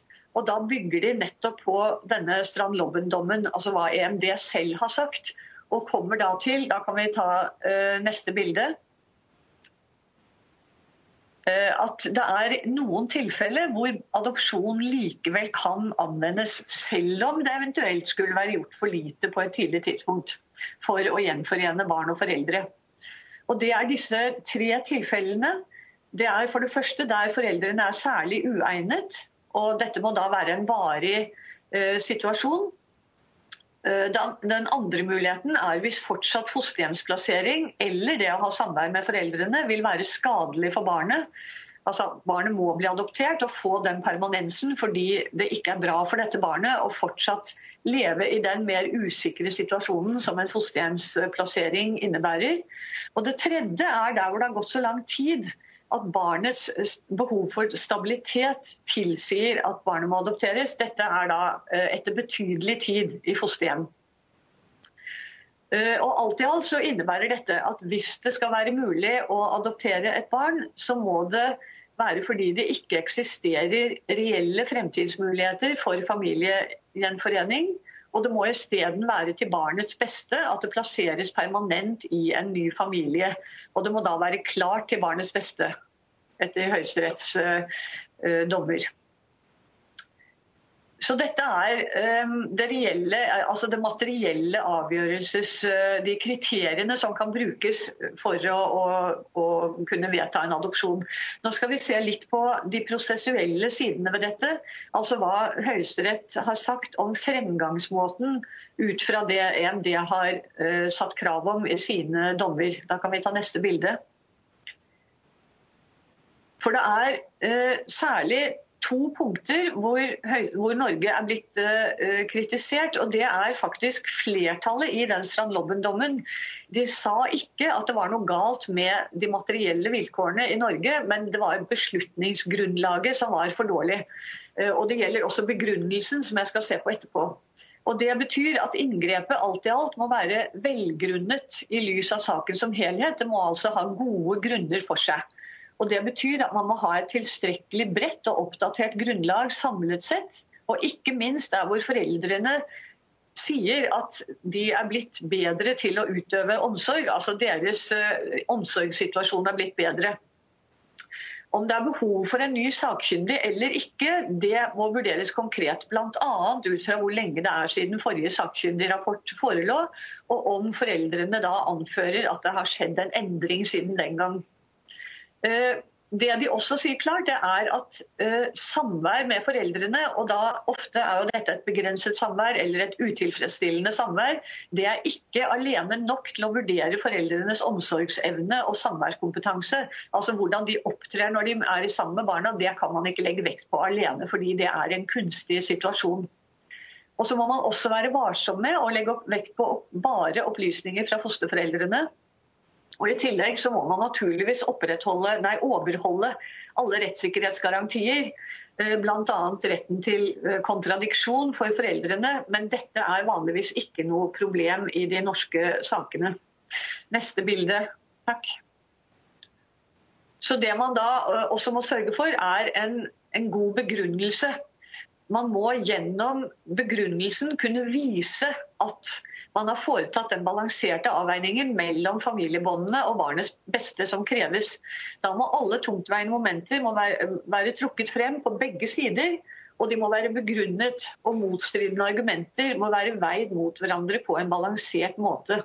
Man kan ikke bare snakke om hensynet til barnet, som det ofte har vært gjort i de norske avgjørelsene. Og Dersom gjenforeningsmålet oppgis, altså f.eks. ved adopsjon, så skjerpes kravet til begrunnelsen. Det må videre fremgå om mindre inngripende tiltak har vært vurdert. Altså om barnet kan fortsette å bo i fosterhjem, eh, og om man eventuelt kan ha adopsjon med eh, et eh, samvær som fastsettes av myndighetene. Så må man også der man begrunner et eh, tiltak med barnets sårbarhet, så må dette være tilstrekkelig begrunnet. Dette får ganske ofte betydning for både fastsettelse av samvær og for adopsjon. og da åpenbare sårbarhet eh, være noe man ikke bare nevner som et argument, men det må virkelig være velbegrunnet, og gjerne ut fra eh, sakkyndige rapporter, altså ekspertvurderinger. Eh, da kan vi få mitt eh, siste bilde. Det er mine anbefalinger. og det er, Jeg vet jo at den danske loven allerede åpner for bruk av adopsjon, men min anbefaling ville nok være å, å åpne i noe større grad for bruk av adopsjon, i tråd med det Marit sier om eh, forskningsresultatene som viser at dette er en, en bedre omsorgsform for barn som skal vokse opp i en annen familie enn sin biologiske. Og så har jeg skrevet begrenset bruk av adopsjon, fordi man må være forsiktig ut fra det EMD har sagt. Men EMD aksepterer altså at dette i noen tilfeller kan være bedre for barnet enn en langvarig fosterhjemsplassering. Men det må skje etter en konkret vurdering. Man kan ikke bare begrunne det med at det generelt er bedre for barnet å bli adoptert enn å være fosterhjemsplassert. Det må begrunnes konkret i bl.a. barnets eh, sårbarhet og behov for en adopsjon. Og så er det veldig viktig at man etter en omsorgsovertagelse, altså i den tiden like etter en omsorgsovertagelse, så må man sørge for at det gis tilstrekkelig samvær til å opprettholde familiebåndene hvis det i det hele tatt er mulig og ikke går utover barnet. Det skal selvfølgelig ikke skade barnet, dette samværet. Men det er nok mulig å gi mer samvær enn det vi har gjort i Norge i mange saker. Og det vet vi at eh, allerede har begynt å skje i norske uh, saker, at de gir mer samvær enn de gjorde før. Så er det de prosessuelle poengene. Man må ha et solid og oppdatert beslutningsgrunnlag i disse sakene. Man må ha en begrunnelse som viser avveiningen mellom familiebåndene og barnets beste. Og så vil jeg legge til, og det hadde jeg altså gjort på den eh, oppdaterte uh, eh, lysbildet, eller mine oppdaterte slides, så hadde jeg skrevet at vi må også sørge for å sikre at barnets mening blir hørt og lagt vekt på barna må komme tydeligere frem, eller barnets stemme må komme tydeligere frem i disse sakene. Og Det jeg syns Høyesterett har klart å gjøre i sine avgjørelser, det er at de har vist at det er et levende barn som dette dreier seg om, og et barn som ofte har vært utsatt allerede for ganske store påkjenninger. Det syns nok jeg av og til blir litt borte i eh, EMDs avgjørelser. Så takk for meg. Og tak fra os, Kirsten Sandberg. Der er lige et par spørgsmål øh, efterfølgende, og jeg giver lige ordet til de to spørgere, så kan du få lov til at slutte af. Vi har ikke så meget tid tilbage, men der var også lidt knas fra starten. Karina Adspil fra Dansk Folkeparti, værsgo. Ja, øh, tak for dit oplæg. Øh, det smuttede lige for mig i forhold til, hvordan øh, barns stemme helt præcis øh, bliver vægtet i de her sager, altså hvordan man, man øh, hører barnet, øh, og hvordan øh, det sikres barnets ret til at se sit netværk. Øh, et netværk kan bestå af både øh, forældre, bedsteforældre, søskende, veninder øh, eller venner eller andet. Øh, tak for det. Og øh, undskyld, jeg så lige det sidste. Øh, du siger, at barns sårbarhed har betydning for samværet. Det må du godt lige uddybe, fordi at jeg tænker, at alle børn i sådan en situation er ret sårbare. Så hvordan laver man den vægtning? Tak. Tak for det. Og Camilla Fabricius fra Socialdemokratiet, værsgo. Når det er tak for oplægget. Når, når du ser på dine egne anbefalinger til os, tænker du så, at Norge selv har et tilpas øh, adoptionsniveau? Tak for det. Og så giver jeg ordet til Kirsten Sandberg, og der er lige sådan et par minutter til at runde af på, Kirsten. Ja, nettopp. Ja, tak for disse spørsmålene. Eh, når det gjelder barnets stemme, så har det vært gjort eh, mye arbeid i Norge i de senere årene med at eh, barn skal bli hørt i større grad.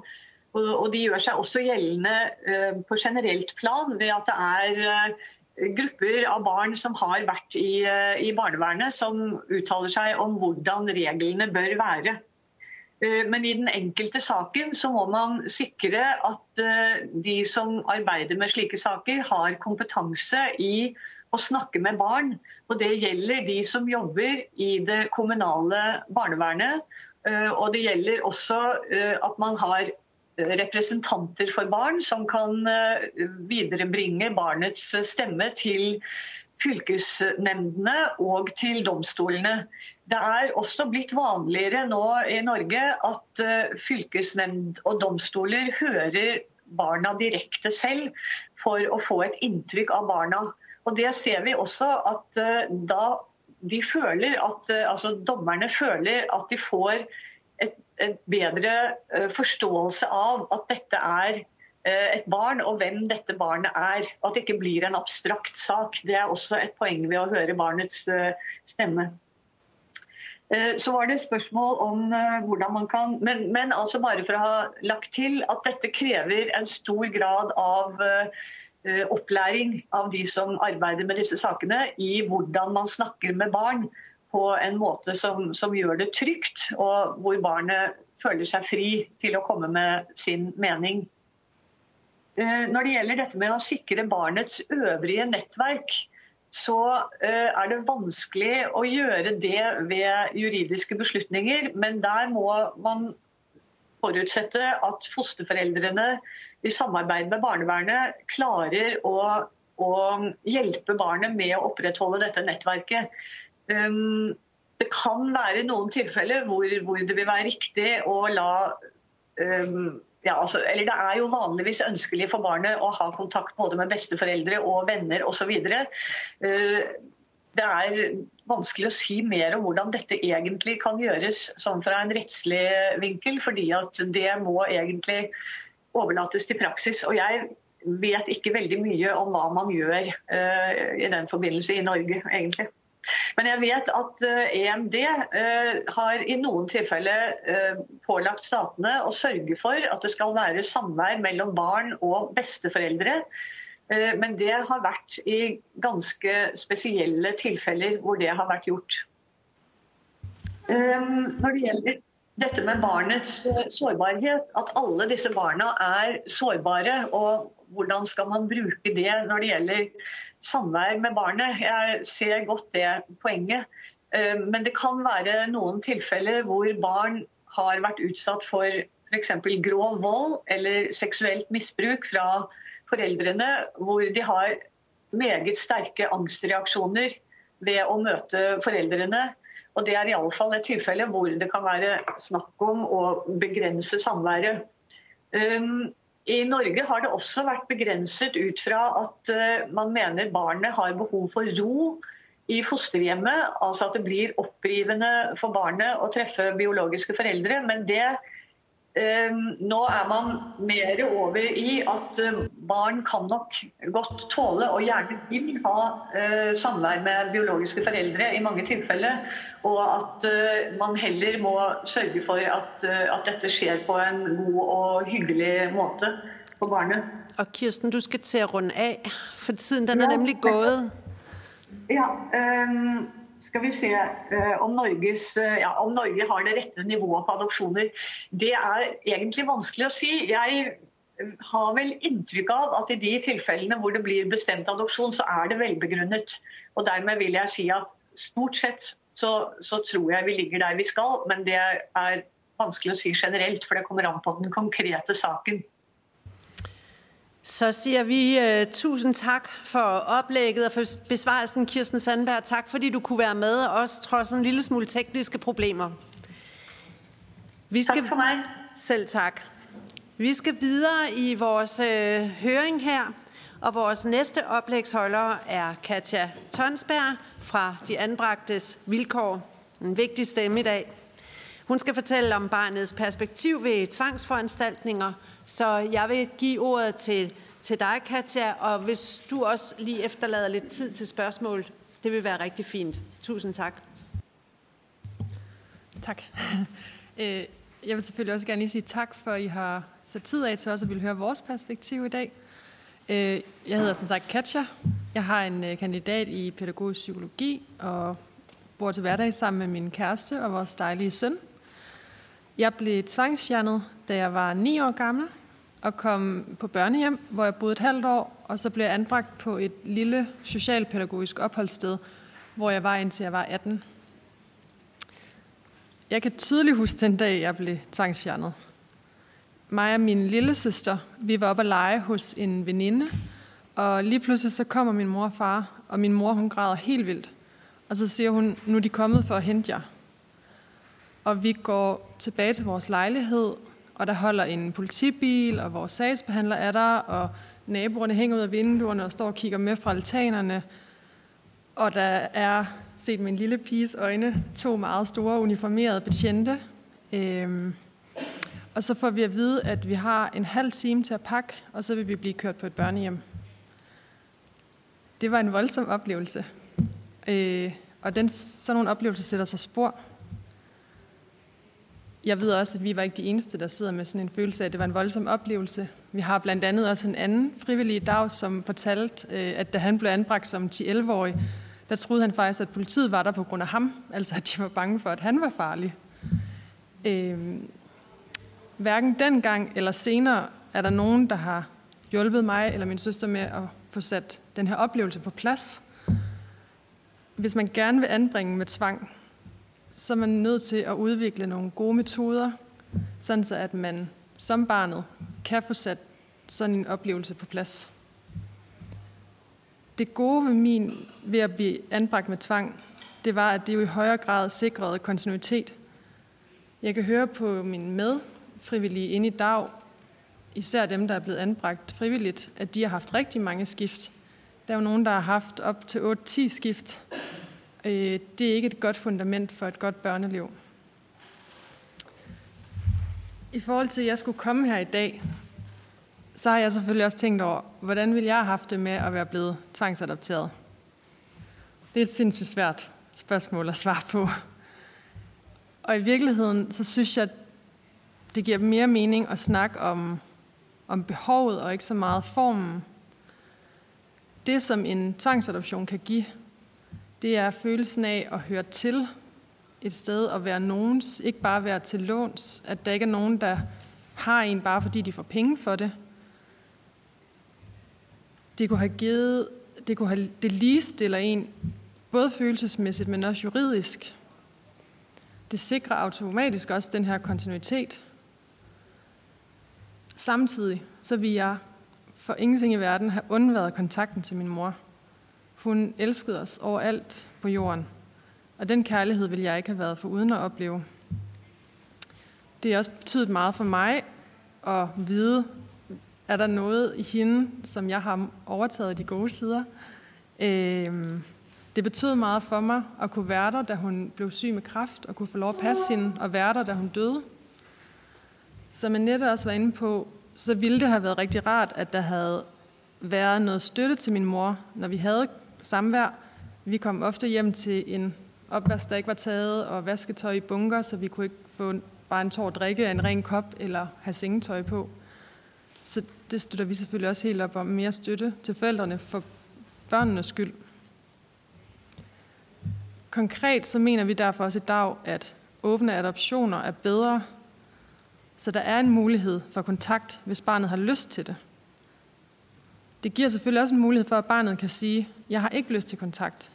Og så må det være de voksne, der tager ansvaret for at bygge bro og holde kontakten, sådan så at hvis barnet på et tidspunkt siger, jeg vil gerne møde mine forældre, så er muligheden der.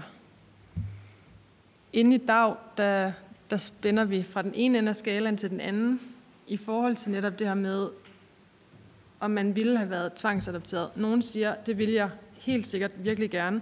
Nogen siger, det kan jeg slet ikke forestille mig. Men selv dem, som siger, det vil jeg rigtig gerne, de fortæller jo også om den store glæde, de har haft af bare et enkelt møde med forældrene senere i deres liv, hvor de fik nogle, nogle billeder og nogle enkelte fortællinger om, da man var lille, eller hvem forældrene er, og kan jeg se noget af mig selv i det. Øhm. Den sidste pointe, jeg gerne vil fortælle i dag, den har betydet rigtig meget for mig at få lov at kunne komme og fortælle her i dag. Øhm, det er rigtig vigtigt selvfølgelig, at alle anbringelser er gode. Det betyder, at der er trygt, og der er rart, at der er nogle kompetente voksne, som ved, hvordan man skal være sammen med, med børn og unge, der bliver anbragt.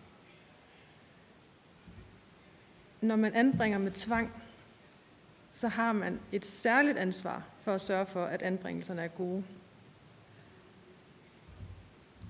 Dengang jeg blev anbragt, der vurderede man, at det var det bedste og med rette. Men jeg oplevede ikke at komme til et sted, der var bedre. Og det er jo helt vanvittigt. Det føles som et stort svigt, at nogen engang har sagt, vi laver den her vurdering, vi påtager os ansvaret, men så ikke sørger for, at jeg kommer til et sted, hvor jeg faktisk har det bedre. I dag mener vi derfor heller ikke, at det giver mening. Det er ikke så vigtigt at snakke om flere eller færre anbringelser med tvang. Men fokus bør være på, hvordan sikrer vi en god kvalitet i anbringelserne. Og særligt, når man anbringer med tvang. Ja, det var det, jeg havde. Tusind tak, Katja. Øhm, der er også nogen, der rigtig gerne vil stille dig spørgsmål i den sammenhæng, øhm, så vi tager lige lidt, lidt tid øh, med det også. Den første, der har bedt om ordet, det er Karina Adspøl fra Dansk Folkeparti. Ja, og tak for din øh, fortælling, Katja. Og jeg er meget enig i, i, der, i det, du siger i forhold til, det handler ikke om, øh, kan man sige, øh, antallet, som jeg forstod det, altså vi skulle have flere, eller øh, det handler om, at, at det selvfølgelig gør, at det her skal, skal foregå rigtigt øh, og korrekt. Og vi har jo den her, kan man sige, øh, debat, øh, eller kan man sige, høring også omkring fra, fra statsministerens nytårstale, for at udvalget kan blive øh, klædt på til de forhandlinger, der også kommer. Men jeg kunne godt tænke mig at høre i forhold til det med, øh, nu var du ni år øh, i forhold til det her. Øh, dine rettigheder, altså din ret til at se din familie, øh, som også kan være andet end, end din mor, men måske nogle bedsteforældre, eller søskende, eller hvad der kan være. Øh, der oplever man samtidig, i hvert fald for de henvendelser, vi får, at, at barns rettigheder, kan man sige, på den måde ikke rigtig bliver vægtet højt. Altså, at det faktisk er barns ret til at se sin biologiske familie. Ikke? Øh, kan du sætte nogle ord øh, på det? Og kan du sætte nogle ord på det i forhold til støtte samvær, hvis man nu skal hjælpe familier, der er i en sårbar situation. Det kan de være af, af flere forskellige grunde. Hvad tænker du så, at man som lovgiver skal sætte ind med? Øh, i, vi snakker meget forebyggende indsatser og kvaliteten i de øh, indsatser, der bliver givet i dag. Kan du, kan du komme med et bud på, hvad, vil, hvad tænker du kunne have hjulpet for eksempel i din konkrete sag, eller i andre, kan man sige, du har kendskab til, hvis man havde hjulpet de forebyggende initiativer? Tak. Tak for det, Karina. Katja, vil du gerne have spørgsmålene en af gangen, eller vil du have samle op? Du samler dem op. Du vil gerne svare nu, så får du nemlig mulighed for det. Det kan vi godt nå, så du får lige mulighed for at svare på Karinas spørgsmål først. Øhm, jeg var faktisk ikke lige helt sikker på det første, du spurgte om, øh, hvad du mente, men så må du lige spørge igen. Øhm, men i forhold til det her med, øh, hvad for nogle øh, hjælpeindsatser man kunne have gjort øh, for at sikre vores samvær. Øh, jeg tænker, min mor havde selvfølgelig nogle, hun havde nogle psykiske problemer, der blandt andet gjorde, at vi ikke kunne bo derhjemme. Sådan som jeg har oplevet det, har hun ikke fået hjælp til nogle af de ting, hun, de, hun dealede med. Øhm, I de situationer, hvor hun har snakket med en psykolog, har det været med henblik på at blive vurderet, om hun kunne være mor for os. Hvor jeg har tit tænkt på, jamen hvis hun nu havde fået fred og ro til at arbejde med hendes problemer, kunne det så have givet hende noget luft, noget ro, noget bearbejdning, der gjorde, at hun kunne være sammen med os på en mere hensigtsmæssig måde. Og så helt lavpraktisk, det her med at sørge for, når vi skulle være sammen, og vi skulle hjem og besøge hende, at så havde der måske været en, der havde hjulpet med lige at tage den der opvask, øh, sørget for, at der så pænt og ordentligt ud, handlet, så vi kunne bare have hygget os om at lave noget mad, sådan nogle ting. Mm. Og jeg er meget enig i det der med, at det handler ikke bare om, om samvær med ens forældre. Vi, øh, mig og min søster var også enormt glade for vores øh, mormor, øh, og, og det, det røg fuldstændig, da vi blev fjernet. Så helt sikkert også i højere grad sikre samvær med, øh, med den øvrige familie. Og det kan jeg også høre på de andre inde i frivillige. Det, ofte så er det jo den der moster, eller mormor, eller øh, mors bedste veninde faktisk, som er den person, der betød rigtig meget, og som lige pludselig forsvandt i den der anbringelse. Øh, så jo, helt sikkert. Ja. Det er okay, Katja. Ellers så finder vi lige ud af at stille spørgsmålene igen. Den næste, det er Camilla Fabricius fra Socialdemokratiet. Værsgo. Tak for det, og tak for et godt oplæg, Katja. Øhm, vi har diskuteret, det kan man jo både høre i dag, men også øh, i, i pressen, og hvad man ellers har været omkring de her færre eller flere anbringelser.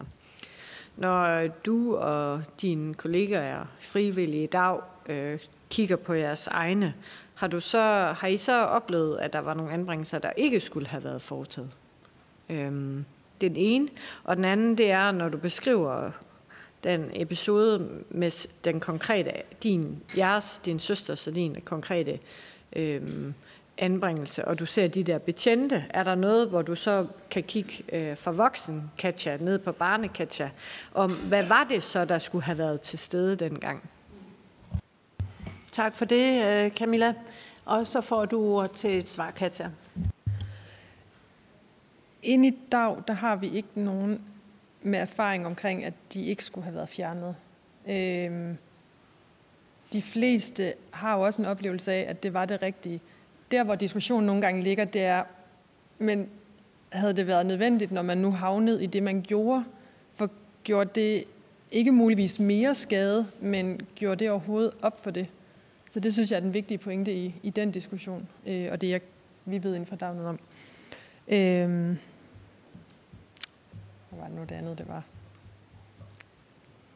Hvad var det nu den anden del? Undskyld. Det var det med betjentene, det er rigtigt. Der skal jeg jo faktisk lige give credit, fordi jeg har set, at, øh, at der er kommet en vejledning, hvor de faktisk opfordrer til for det første, at betjente bør være i civil. Det kunne have været rigtig fint. Øhm, om der skulle have været nogle andre.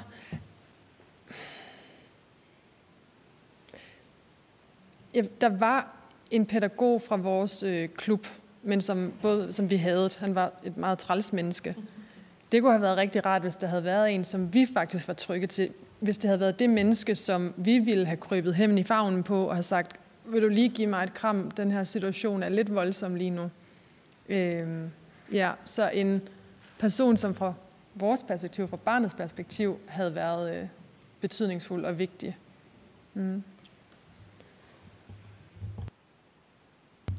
Tak for det. Øhm, jeg stiller lige selv et spørgsmål også her som afslutning, fordi tænker du, at det er let for omverdenen at finde ud af, hvem er det, der kunne være vigtig for dig i situationen? Altså, hvor gode er samfundet til ligesom at have øje på, at der er en bedste forælder, eller der er en moster, eller der er en anden voksen, som betyder noget for de her børn? Øhm, og så sagde du faktisk selv i dit oplæg, at det er noget skidt, når man bliver flyttet fra noget, der er skidt, til noget, der ikke er bedre. Øh, så, så hvad er det der bedre? Altså, hvad er det, der kunne øh, have gjort forskellen? Altså, hvad skulle man have gjort anderledes, hvis det er sådan, at du skulle have haft den oplevelse af, at nu havde man faktisk gjort det her for din skyld, øh, for at vi gøre situationen lettere for dig? Dejlige spørgsmål. øhm, først det der med, hvordan, øhm, hvordan skulle man have vidst? Jeg tænker, man kunne jo have kigget på det liv, vi levede, inden vi blev anbragt, trods alt. Vi var jo tit på weekend nede hos mormor og morfar, og det var dem, der tog os på ture og sådan nogle ting. Øhm så jeg tænker, hvis man som myndigheden havde spurgt mere ind til, hvordan så jeres liv egentlig ud, inden I blev anbragt, så ville det jo også give nogle indikationer på, hvem er det, I bruger tid med, hvem er det, der kommer til fødselsdagen, hvem er det, der tager med til stævnet i et eller andet, eller hvem er det, du er særlig glad for. Øhm, og så faktisk lytter til det. Og det synes jeg faktisk er en vigtig pointe, for jeg tror faktisk, vi sagde det, men det var åbenbart tungere, alt det her med, nu skulle vi anbringes, og der er nogle ting, der er bedre for jer, og så videre. Så jeg tror, jeg har oplevelsen af, at det blev negligeret. At der faktisk også var nogle mennesker fra vores biologiske ophav, der betød rigtig meget for os. Mm. Og i forhold til, hvornår jeg ville have synes, det var en god anbringelse.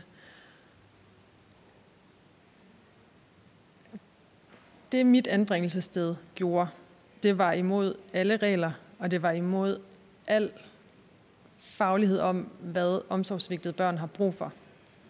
Så helt basic, så handler det selvfølgelig om, at der er noget kompetent, uddannet personale. Jeg er helt med på, at der er sådan en eller anden balance imellem, at der er simpelthen nogle mennesker, dem har jeg jo hørt om i dag, og jeg har også mødt nogle i mit eget liv, som bare er sådan nogle fantastiske mennesker, ikke? så rare og kærlige og rummelige og forstående og sætter sig ned i øjenhøjde og siger, hvordan må det være for dig som barn at være i det her? Det kan jeg godt rumme som den voksne. Øhm. Så det er mere i forhold til den der diskussion af uddannet personale. Jeg tror også på, at der simpelthen er nogle mennesker, der bare er fantastiske i sig selv, og som kan give det. Øhm. Men særligt det her med at blive uddannet så man ved, hvad man har med at gøre, så man ved, hvorfor reagerer barnet sådan her. Fordi mange af de ting, der jeg har oplevet, og som jeg hører fra mine medfrivillige, det er jo, at, at øh, plejefamilien eller institutionen eller sådan de ender med at reagere på lige præcis den måde, der er med til at skærpe mistilliden til verden, skærpe oplevelsen af, jeg hører ikke til, der er ikke nogen, der vil mig. Øh, og på den måde, så bevarer man jo bare det traume, måske, der er kommet. Øh, og i virkeligheden så som børn og unge, så udvikler man sig jo sådan set ikke. Man tilpasser sig bare den her nye situation. Øhm, og så er der jo et andet aspekt i det, som er, hvordan finder man så ud af, om de her anbringelsessteder er gode. Øh, vi holdt det meget hemmeligt. Vi vidste godt, man skulle ikke fortælle, hvad der foregik hjemme hos, øh, eller på mit opholdssted. Vi kaldte det bare plejefamilie i daglig tale. Øhm, det må simpelthen være sagsbehandlerens ansvar at være godt nok uddannet til at finde ud af, hvordan får jeg et oprigtigt billede af, hvordan det her barn har det her? Hvordan får jeg det her unge menneske til at ture og fortælle, hvordan er det at bo her for dig? Øhm, måske også sådan noget med, matcher I som mennesker? Måske er metoden der, men måske er menneskelig, mellemmenneskeligheden der bare ikke. Det synes jeg også er vigtigt. Hmm? Tusind tak til dig, Tanja. Øhm, og jeg tror, du har ret. Altså, det der med relationer, det er, er faktisk ret vigtigt, når det er sådan, at øh, det handler om børn. Hvad sagde jeg? Jeg sagde Tanja, det er Katja. Katja Tonsberg fra De Anbragtes Vilkår. Tusind tak. Det, øh, det er sådan, at vi går videre til dagens øh, sidste oplægsholder nu.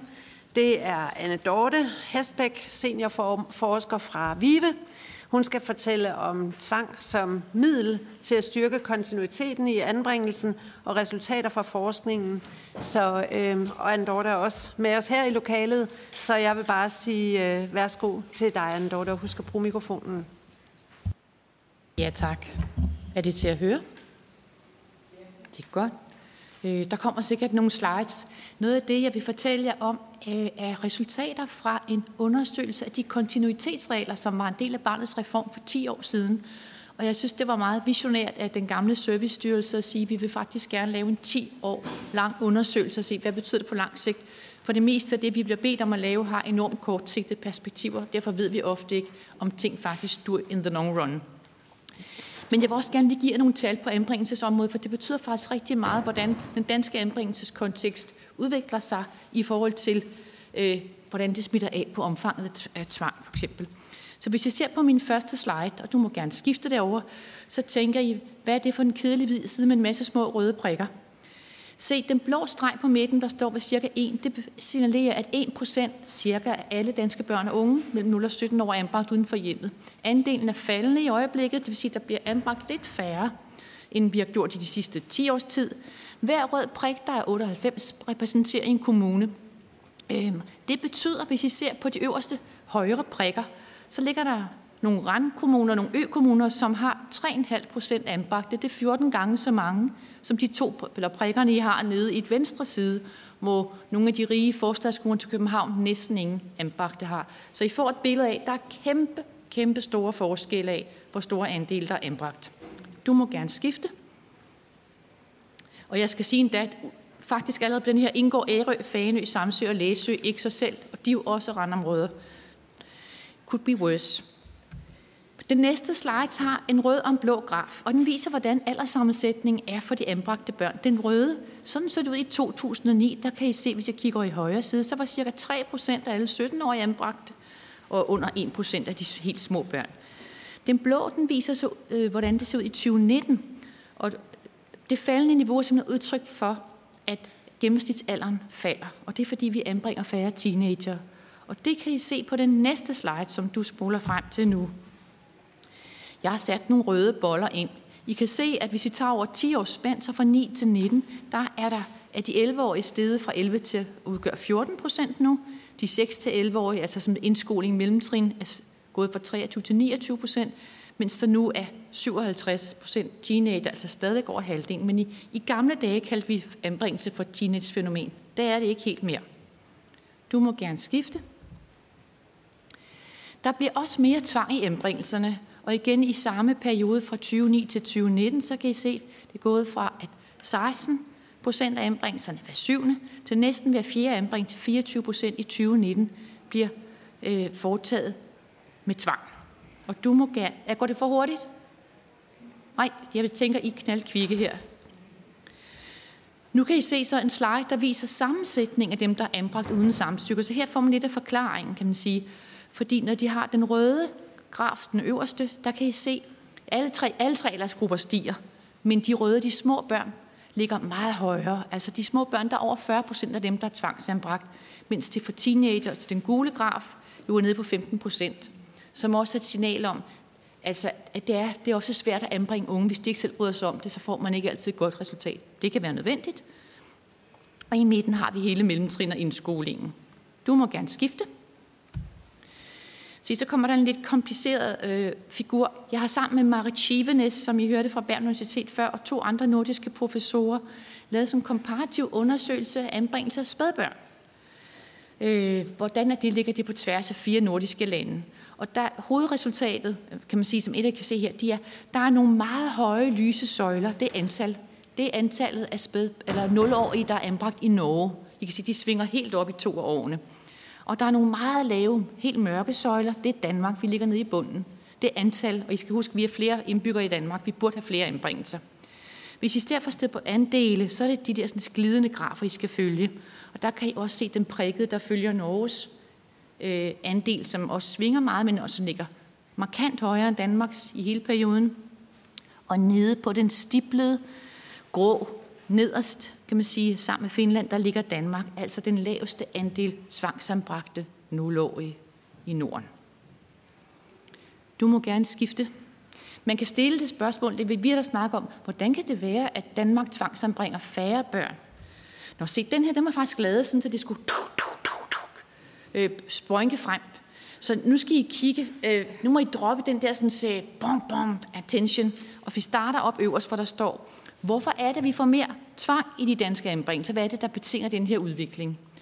Og, en af de ting, jeg tror, der slår mere igennem nu, det er, at vi har fået et stigende fokus på FN's børnekonvention. Som, den har vi har jo ratificeret for mange år siden, men vi kan mærke, at den har været meget lang tid om at komme ind, så kom barnets bedste ind i lovgivning for eksempel.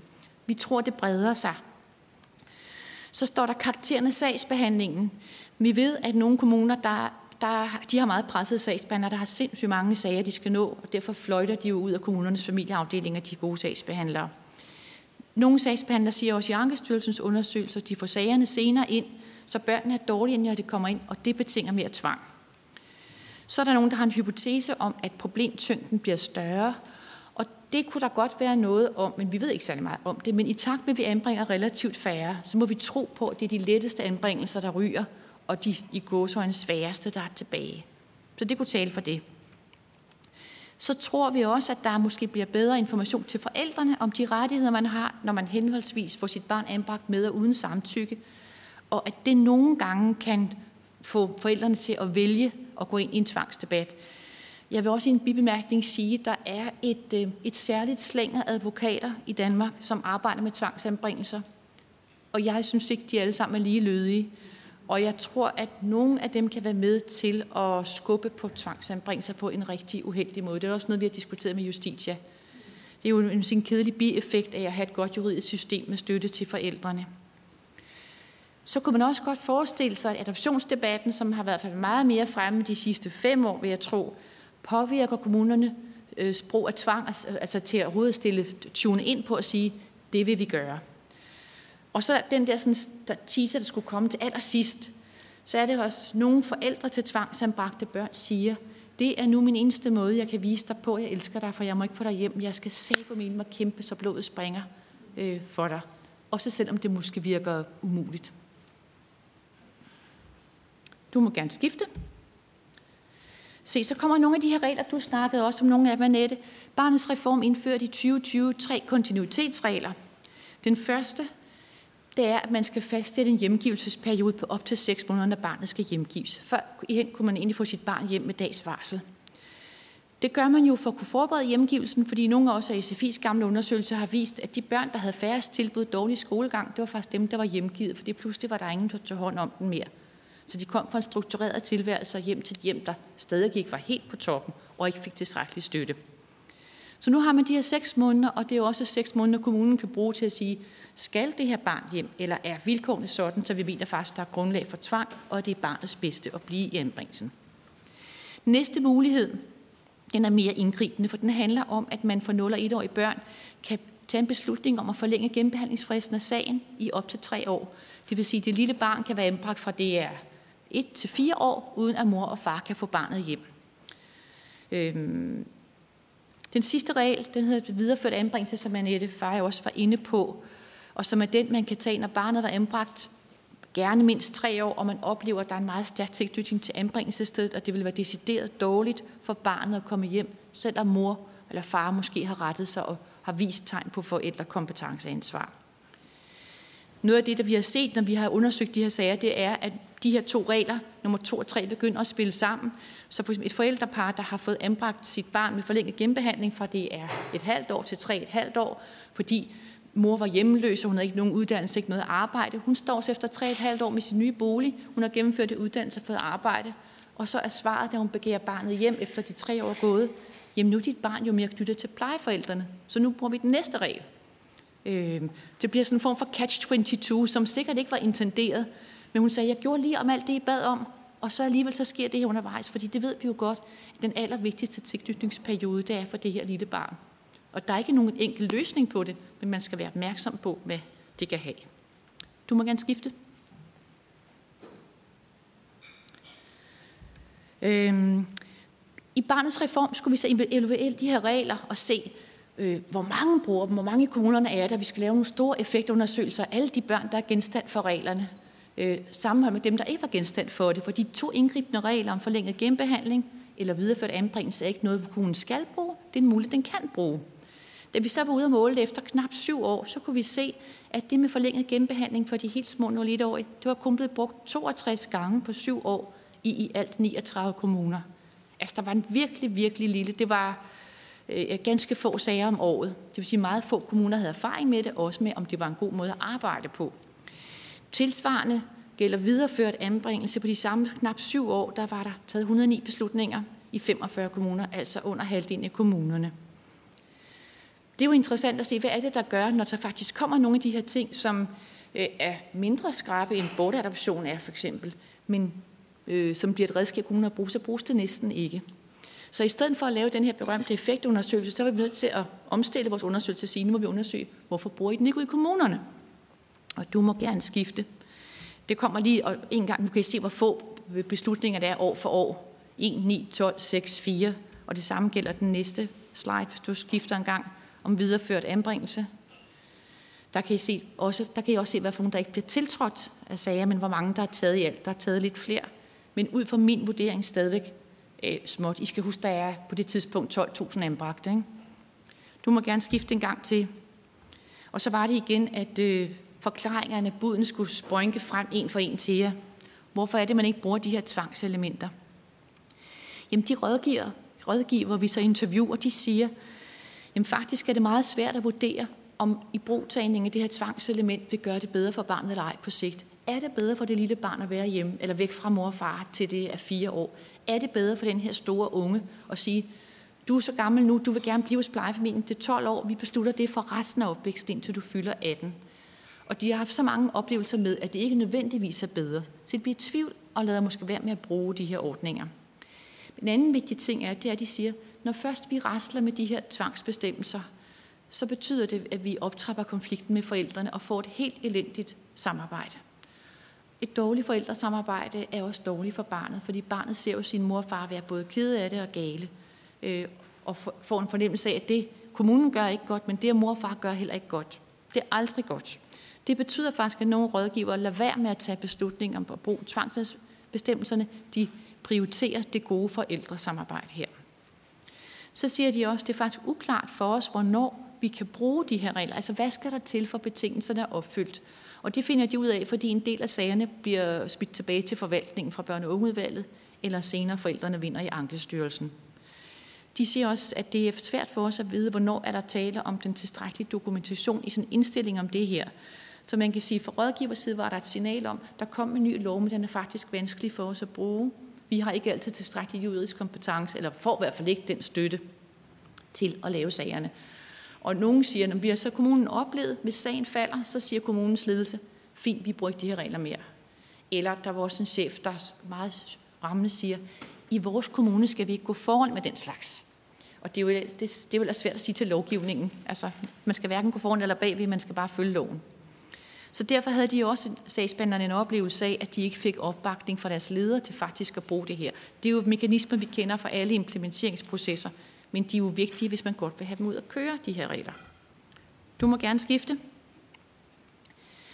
Så det, man kan sige, det er, nu har vi særligt set på kontinuitetsreglerne og dem, der har tvangskarakter, så må man sige, det kan være nødvendigt, men ikke en tilstrækkelig betingelse for at fremme kontinuiteten for de anbragte børn. Der skal noget mere noget andet til os. Øhm, dels tænker jeg, kan der være brug for nogle stærkere faglige kompetencer hos rådgiverne. Så det efterspørger de til at forstå, hvornår reglerne bruges og kunne argumentere for dem. De ønsker tydeligere juridisk grundlag. De ønsker en ledelsesopbakning, sådan så at de har cheferne med sig, når man vælger at gøre sådan her, og i hvert fald ikke imod sig. Og så kan man sige, at i praksis vil det for nogle også betyde, at der skal sættes nogle ressourcer af til at etablere øh, grundlaget for beslutning af høj kvalitet. Det får man ikke lavet, hvis man også har sin 42 andre anbringelsessager at se til. Så der skal være sådan et ressourcemæssigt grundlag for at gøre det. Så vil jeg slutte af med et øh, forældrecitat, som nogle af mine kollegaer lige har fået offentliggjort i en artikel. De har også interviewet forældre til anbragte, herunder også tvangsanbragte børn. Du må gerne skifte. Der står, The majority of parents with a child placed in care against their will experienced it as a violation of their parental rights, altså en krænkelse af deres rettigheder, which has a negative impact on their self-confidence and their basic trust. For social workers, recognition of this parental love can be a key starting point, establishing constructive cooperation with birth parents. Så I kan måske fortolke, at jeg også lidt lægger mig i forlængelse af den tradition, som Annette også kan sige. Der er nogle af sagerne, hvor det vil være til barnets bedste at øh, give og støtte forældrene bedre. Man skal naturligvis have man siger, skillelinjen af, hvornår det er skadeligt for barnet. Men det er min oplevelse på, på baggrund af mange år i den her verden, at der er en masse forældre, det kunne være din mor, som ikke får den tilstrækkelige støtte. Og det kan også være en tilstrækkelig støtte til at være en god mor og far, mens barnet er anbragt, og mens barnet er tvangsanbragt. Men jeg har en hypotese om, at nogle af dem kan blive bedre samarbejdspartnere. For det vi oplevede i kontinuitetsundersøgelsen, det var, at en del forældre, som der blev iværksat tvang overfor, de går fra at være medspillere til modspillere, og det er ikke sundt. Jeg er færdig. Jeg kan snakke meget mere, hvis det er. Altså, Jamen, der det... er jo også stadigvæk lidt tid, hvis det er sådan, at du har mere på hjertet. Øh, det lyder som om, at du har meget på hjertet, Annette. Eller en Dorte, undskyld. Øh, men der er også nogen, der gerne vil stille spørgsmål. Så kan... Økonomisk aspekt i det her, tænker jeg også, man skal have for øje. Du snakkede om, kan man sige, uligheden på tværs af, af og der kan man jo se i forhold til tvangsbordationer, der er der nogle kommuner, som er presset på økonomien, der har måske flere tvangsbortadoptioner. Så jeg kunne godt tænke mig et perspektiv på den vinkel. Øhm, for det synes jeg er jo noget, man skal have, have med i hele den her øh, debat også. Hvordan man sikrer det, at det er barnets tag. Og så siger du i forhold til det med advokater. Øh, altså, det vi, jeg oplever i min hverdag, det er jo ofte det, at øh, forældrene ikke faktisk rigtig kender til for at oplyse deres rettigheder øh, støttekontaktperson, øh, partsyring, manglende partsyring, alle de her ting. Altså faktisk manglende kvalitetssikring i de her sager. Og derfor øh, kan det være, at man tænker, okay, ved en tvangsanbringelse har jeg mulighed for en advokat. Det har jeg ikke ved en frivillig anbringelse. Så altså, kunne du måske lige sætte øh, øh, nogle ord øh, på det? Og så er det jo, så henviser du lige til den der paragraf, ikke, i forhold til en hjemgivelse kan vare fra 0 til 6 måneder, ikke? Øhm, så kan kommunen lige revurdere igen, synes jeg, jeg fornemmer, at du lige sagde, at man har den der tidsperspektiv. Og så når man lige tænker på, kan man sige, øh, Katjas fortælling omkring, når man tvangsanbringer børn, så går det bare sådan. Der er ingen forberedelse overhovedet, øh, som jeg forstod det i hvert fald på, på, altså, kan du sætte nogle ord på det? Tak. Jeg tror, jeg tænker, du måske godt kan samle de næste to spørgere op også, fordi så vil jeg nemlig øh, give ordet til Torsten Geil fra Alternativet. Værsgo. Tak. Jamen, jeg synes, det har været en indtil nu fantastisk nyttig formiddag. Altså vi står jo og skal, skal i gang med at, at, at lave lov, lovgivning om på hele det her område. Og, og det har jo sejlet. Og jeg ved ikke, hvor mange høringer og samråd og, og diskussioner vi har haft øh, i, øh, på grund af alskens fejl på det her område, som både har gået ud over børnene og, og deres forældre og, og så videre, så videre. Så hvor er det dog dejligt at få en masse viden her frem, her, når vi skal til i gang med det her. Øh, og der er nogle ting, der, der, der i hvert fald står klart for mig. Der er også nogle ting, jeg har utroligt svært ved at blive klog på. Og, øh, og det, altså en af grundene til, at vi sidder her, er jo, at, at, at, at statsminister Mette Frederiksen i, i uh, hendes nyårstale sagde, at der skulle være flere tvangsanbringelser i Danmark. Og, øh, og det har medført med det en, en masse reaktioner, i hvert fald i min indbakke, om rigtig mange mennesker, der synes, at det var, en, at det var der ikke belæg for at kunne, kunne sige. Og jeg, derfor så, altså jeg er godt klar over, at det er os, der skal tage beslutningen. Det er en politisk beslutning, men jeg prøver at blive så klog, jeg kan, før jeg tager den. Og derfor er jeg ikke færdig med at prøve at finde ud af, om der er evidens for, at det er en god idé at tvangsanbringe Kan man, er der, øh, kan man lave undersøgelser? Er der lavet undersøgelser? Hvad peger så, så videnskabelige undersøgelser som muligt på i forhold til, om lige den del, der handler om at have flere tvangsanbringelser i Danmark, uanset hvor de så går hen. Er, det klogt? Eller er det ikke klogt? Det er mit spørgsmål. Det var et stort spørgsmål, Torsten. Det har vi nemlig brugt hele dagen på, men jeg giver ordet til Camilla Fabricius fra Socialdemokratiet også. Vi har nogle store spørgsmål at samle ind på.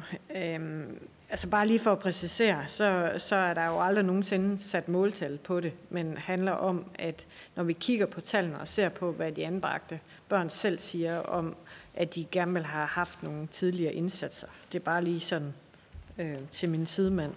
Øhm, noget af det, jeg synes har været interessant i dag, og som øh, Anne-Grethe, du også øh, peger på, det er jo, øh, altså, hvad siger data, hvad siger forskning? Hvis man så sammenholder det, du præciserer her, og, og med de tidlige oplæg for, for Norge, samtidig med den Rockwool-fond, der er kommet på at sammenligne den skandinaviske velfærdsmodel, blandt andet på, øh, på indgreb, øh, på bolig, på hvordan oplever man velfærdssamfundet. Der kan man tydeligt meget markant tydeligt se, at der er en ekstrem høj tillid til Norge, øh, Øh, til, til både beslutningstagerne, til de systemer, der er. Der er en høj grad af glæde, der er en bedre, øh, lavere skilsmisseprocent, der er en højere, arbejds, øh, altså højere arbejdsdeltagelse, der er en højere deltagelse i demokratiet. Øhm, så når man alligevel anbringer markant flere i Norge og tvangsbortadapterer flere, Øh, Øh, og man kan se, at, øh, at der selvfølgelig også dermed jo er nogle flere sager i, i, i menneskerettighederne. Og alligevel peger Rockwool for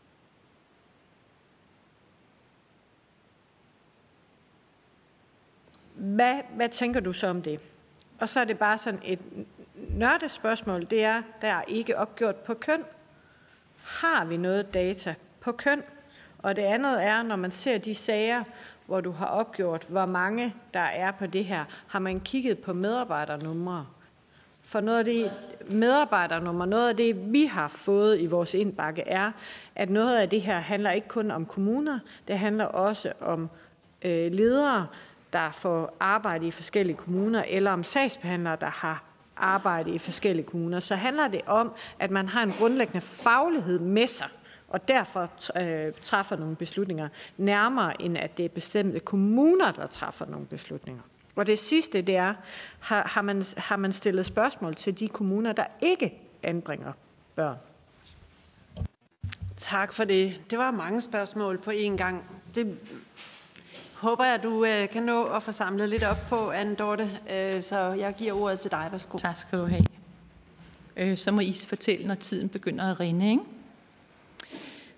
Karina, du startede med at stille det der meget, dybest set meget ultimative spørgsmål. Hvad er til barnets bedste? Øh, og jeg tror, hvis jeg lige trak løsningen frem, så ville jeg blive meget berømt. Øh, fordi det er rigtig svært at, gøre, at, at se eller finde afgør. Det er derfor, det er enormt vigtigt at have meget dygtige socialrådgivere, der selv kan foretage vigtige skøn, men som også er i stand til at belyse sagerne. Dybest set måske i tråd med det, som øh, Kirsten Sandberg også fortæller om, hvad skal man vide, før man tager de her beslutninger. Og, og jeg vil tro, at du kan stå med to børn fra to, lad os sige, to misbrugerfamilier, hvor du vil sige, øh, vi ved jo, at kommunerne agerer virkelig forskelligt. Så det ene sted vil en god løsning faktisk være, at barnet bliver i familien, hvor mor har et misbrug, men der kommer enormt massiv støtte. Og i en anden familie med et andet barn på samme alder, kunne man sige, her er det en god idé, at barnet anbringes, sådan som forældrene der håndterer det, og er væk i det næste halve år, eller tre år, eller hvad det er. Så det er faktisk meget svært øh, at tage den beslutning. Jeg kan, jeg kan godt forstå, hvis nogle sagsbehandlere ligger søvnløs nogle gange, eller skynder at finde sig et konsulentjob inden for en anden branche, for det er nogle hårde vurderinger, de skal være med til at tage.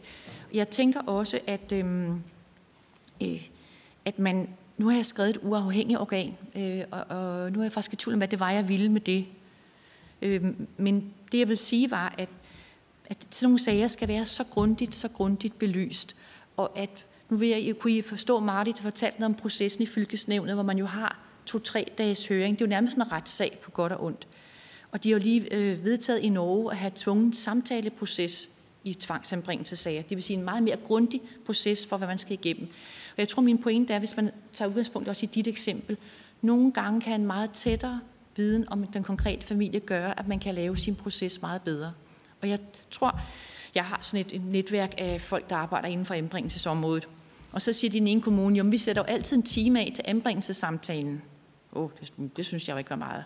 Og så siger den anden kommune, om jeg sætter også en time af, men jeg blokerer altid næste time, og jeg har en tid næste dag, og jeg sørger for, at jeg kan se mor i næste uge også hvor jeg tror, man med dialog og samtale kan, kan gøre mange af de her ting meget bedre. Og det handler så, for det du sagde før, Camilla, jo også om kompetence, både om ressourcer i kommunen og om kompetencer til at gå ind i de her processer. Det vil sige, være dygtig til at være respektfuld. Man kan godt være respektfuld over for mennesker, selvom man er med til at tage beslutninger om at anbringe deres børn. Vi ved fra vores kontinuitetsundersøgelse, forældrene siger, jeg blev kørt over, jeg forstod ikke en dyt, jeg fik masser af breve, jeg ikke fattede. Og de, der kom en besked på mail 14.55 fredag, når jeg så ringede tilbage, så siger de, kommunen er lukket ind til mandag morgen. Og hvor hun følte, at det var bare bevidst, den kommer der fredag. Så de kan ikke nå, fordi så psh, endelig fik sagsplanten ud. Nu hænger jeg sagsbehandleren ud, det er ikke mønt, som det er jo også det system, jeg tænker på her. Det er jo ikke bare om, at Leila i Tostrup så gør anderledes, det system. Det med advokater. Jeg kan sagtens forstå forældre, som synes, de kan øh, få en større grad af man sige, retssikkerhed eller sikkerhed for det ved at vælge en tvangsanbringelse. Det skal naturligvis kun iværksættes, når grundlaget for tvang er til stede. Men masser af anbringelser, hvor der kunne være et grundlag for tvang, ender i frivillige anbringelser, fordi man måske formår at lave et godt samarbejde, man får i enighed med forældrene vist, at det her er en god måde at gøre det på. Øhm, det kunne være, at et andet samarbejde kunne have fået din mor til at sige, jamen øh, okay, jeg bøjer mig, det er rigtigt, det, øh, og det er svært at sige. Så, øh, og, og jeg synes ikke, jeg vil ikke animere til, at man skal sige, nu skal vi bare indbringe så mange med tvang som muligt, fordi de får en bedre retssikkerhed. Det er ikke en, en god løsning. Og jeg skal også sige, det jeg nævner med advokaterne, jeg har ikke forskningsmæssigt belæg for det. Det handler om erfaring og mennesker, jeg møder og ser, hvor jeg synes, jeg ser øhm, uacceptabel adfærd fra nogen i stænden.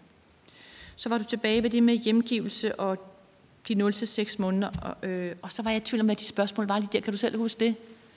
Du ser med den periode.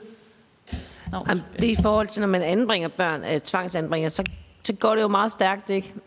og så ser det det perspektiv, øh, ja, at, at så, altså, jeg tænker, øh, i forhold til processen.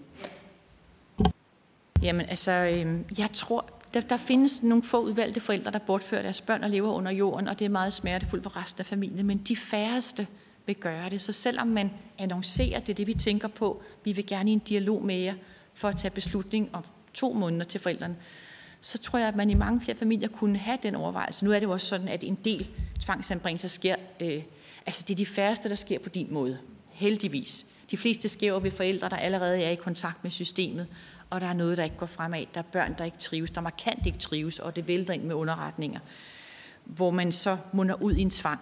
Øh, men jeg tror også, at den proces kan man blive meget dygtigere til. Du spørger, om der er belæg for, at mere tvang er godt. På det meget, meget forenklede spørgsmål, tror jeg kun, at man kan sige, nej, det er der ikke evidens for. Men der er heller ikke evidens for det modsatte, at, at vi ikke skal anbringe flere med tvang. Det er dybest set også udtryk for, at man kan, der er ikke sådan en entydig viden, der siger, at vi skal det ene og det andet. Og det var måske noget af det, jeg vil animere til også, at man får et, et bedre vidensgrundlag.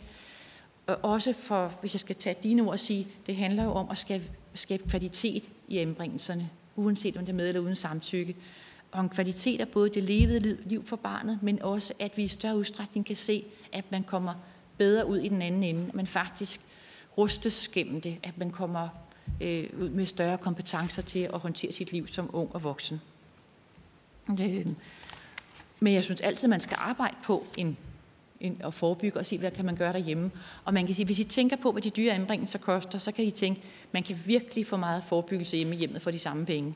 Og det er måske det bedste i nogle øh, familier, hvor man ikke behøver at rive barnet ud, men det kræver nok en del. Øh, og man ved jo, at nogle kommuner er blevet gode til at have fleksanbringelser, det vil sige, at barnet er anbragt om natten. Man møder ind kl. 8 på anbringelsesstedet på den lokale døgninstitution, og er der om natten, fordi der mor skærer ud. Og så på morgen med sendt i skole, så man kommer man hjem og hjem hele dagen. Eller omvendt, man er anbragt om dagen, men forældrene kan faktisk godt finde ud af at have en søvnrytme for børnene i seng. Altså tænk mere kreativt til, hvad er det for nogle tilbud, der kan til gode se familierne, og som ikke er til skade for barnet. Så snakker du om det der med de komparative studier, der viser, at øh, sige, grundtilliden til det norske system er totalt høj og sådan noget. Øhm, og det er den. Altså Norge er jo mange øh, sammenhænge, sådan øh, duksedrengen, ikke? Øh, og, og vi som forskere sidder altid og er lidt øh, øh arve i sulet, fordi de har så sindssygt mange penge til forskning. Øh, alle de der oliepenge, ikke? Nu er deres kurs så heldigvis lidt lidt lavere, men, men jeg kunne faktisk, jeg, jeg, øhm, jeg kan være i tvivl om, om det er de her mennesker, vi snakker om i dag, altså udsat, eller familier i udsatte position, er det også dem, der har givet deres besøg med i undersøgelsen til den høje tillid og sådan noget. For ligesom, vi, vi ved jo godt herhjemme, der er jo også grupperinger af forældre, der har fået deres børn tvangsanbragt eller er blevet troet med adoption som virkelig er sure på systemet. Ikke? Og de har også haft en hjemmeside, hvor de har skrevet om den her konference. Nu bliver det bare bedre, værre, værre, værre fremover. Ikke? Fordi der er ingen, der lytter til dem. Det findes også i Norge. Jeg kan ikke huske, hvad de hedder, men der er sådan en gruppe forældre, som har en, en ret stor bevægelse. I hvert fald vil jeg sige, man kan ikke bare sige, hvis vi transferanbringer nogle flere børn, så får vi flere øh, tilfredshed i det danske system. Øh, altså, det, så jeg synes, det er svært at koble det sammen, det du siger om øh, sammenhængen med, hvordan deres børnevandssystem fungerer, andet end at, at når folk har tillid, er det jo sværere at, eller nemmere at have også et indgribende system. Altså de har gennem alle årene haft meget større indgriben i Norge, end vi har haft tradition for i Danmark. Nogle af jer vil kunne huske, at øh, der i Københavns borgerrepræsentation en præst, der hed Inge Fergo, tror jeg, som jo af princip sagde børn og ungeudvalget, at børn hører til hos deres mor og far. Det, har, det siger kristendommen. Og det er jo også et godt princip, indtil det kan til barnets bedste længere. Ikke? Øhm, der har Norge været mere sådan, vi tager vare om barnet, når vi vurderer, at det er bedst for barnet. Og der er det åbenbart noget en grænse, hvor menneskerettighedsdomstolen altså går ind og siger, i er gået for langt her, eller I er ikke undersøgt nok. Så det med køn, det laver vi en del af vores analyser. Min kollega har lige offentliggjort noget på Vives forløbsundersøgelse af anbragte børn, som er fuldt gennem mange år, og den sidste handler om, hvad sker der, når de er 18 år. Og der er en del af analyserne er lavet på køn. For eksempel, altså drenge har tit i, i gennemsnit nogle andre problemer, og de er meget mere udreagerende, end mange piger er. Øh, anbringelsessystemet er også fyldt med flere drenge end piger. Men jeg tror faktisk, det ujævner Øh, på vej til at nærme sig hinanden. Øhm, men der er der masser af kønsspecifikke analyser, vi ikke laver øh, på det. Og til sidst, du nævnte, det var det med, handler det også om medarbejdere og ledere? Ja, det handler i den grad om medarbejdere og ledere. Øh, og man må nok sige, at det er svært at gå ud fra socialrådgiverstudiet som 22-årig og blive sat hen og skulle anbringe børn. Jeg var til møde med en masse af Københavns Kommunes socialrådgiver på anbringelseskontoret, og jeg troede først, det var et studiebesøg, for de var jo meget, meget, meget yngre, yngre end mig selv. Ikke? Og så sad jeg og tænkte, wow, du skal hjem og fortælle forældre, der er 10, 15 og 20 år ældre end dig selv, hvad der skal ske med deres børn. Og det kan man godt være god til, men man kan jo naturligt ikke have så meget erfaring som 22,5-årig. Så hvor jeg tænker, wow, der er nogen, der får kamp til deres hår, øh, hvor det skal vi bare blive bedre til skole. Jeg evaluerer et frikommuneforsøg i øjeblikket i tre kommuner, så de har fået undtagelse for seks af børnereglerne, blandt andet med at lave paragraf 50-undersøgelser, hvis de ikke skønner det nødvendigt. De, de laver socialfaglige notater på en halv til halvanden side, og mit hår rejste sig og sagde, de her sager er overhovedet ikke godt nok belyst. Så sagde jeg per definition, nu må jeg jo anerkende, at i de tre kommuner har de fået, de, de har sagt, vi vil omvende, øhm, jeg skal afslutte. Ja, mindre dokumentation, mere dialog med forældrene. Så de har byttet rundt nu, 75 procent af tiden med mor og far, 25 procent dokumentation. Det skaber et helt fantastisk samarbejde mellem forældre og forvaltning, som er meget produktiv for børnene. Tusind tak for dit oplæg og din besvarelse, Anne Dorte øh, Hestbæk. Øh, tiden er simpelthen allerede gået, øh, så jeg vil bare gerne sige tak for en meget udbytterig formiddag og nogle interessante oplæg. Og på udvalgets vegne, så vil jeg også gerne sige tak til jer oplægsholder, fordi vi stiller jer til rådighed og deler jeres viden og erfaring med os. Det er jo øh, et vanskeligt spørgsmål, vi beskæftiger os med. Det kredser vi jo også om hele tiden. Altså, hvad er bedst for barnet? Og vi vil alle sammen rigtig gerne gøre det rigtige. Øh, det er meget svært at få det rigtige svar på generelt plan, og det har I jo også underby- understreget mange gange i løbet af i dag, at det afhænger fuldstændig af den enkelte situation. Det er vigtigt at tage med. Vi har fået nogle gode indspark, som vi skal tage med i vores arbejde, øh, når vi nu skal prøve at skabe de bedste vilkår, øh, rammer og vilkår for udsatte børn og unge. Jeg vil i øh, den forbindelse også lige nævne, at øh, vi allerede i morgen i Social- og Indrigsudvalget igen hold, afholder en øh, høring. Det er klokken 9, øh, og det handler igen om udsatte børn og unge og deres familier, og det vil også kunne følges på tv via Folketingets hjemmeside. Så tilbage er der sådan set bare for mig at sige tusind tak for en øh, god formiddag, den her, øh, og, og også øh, for høringen i dag. Så tak for i dag. Høringen er slut.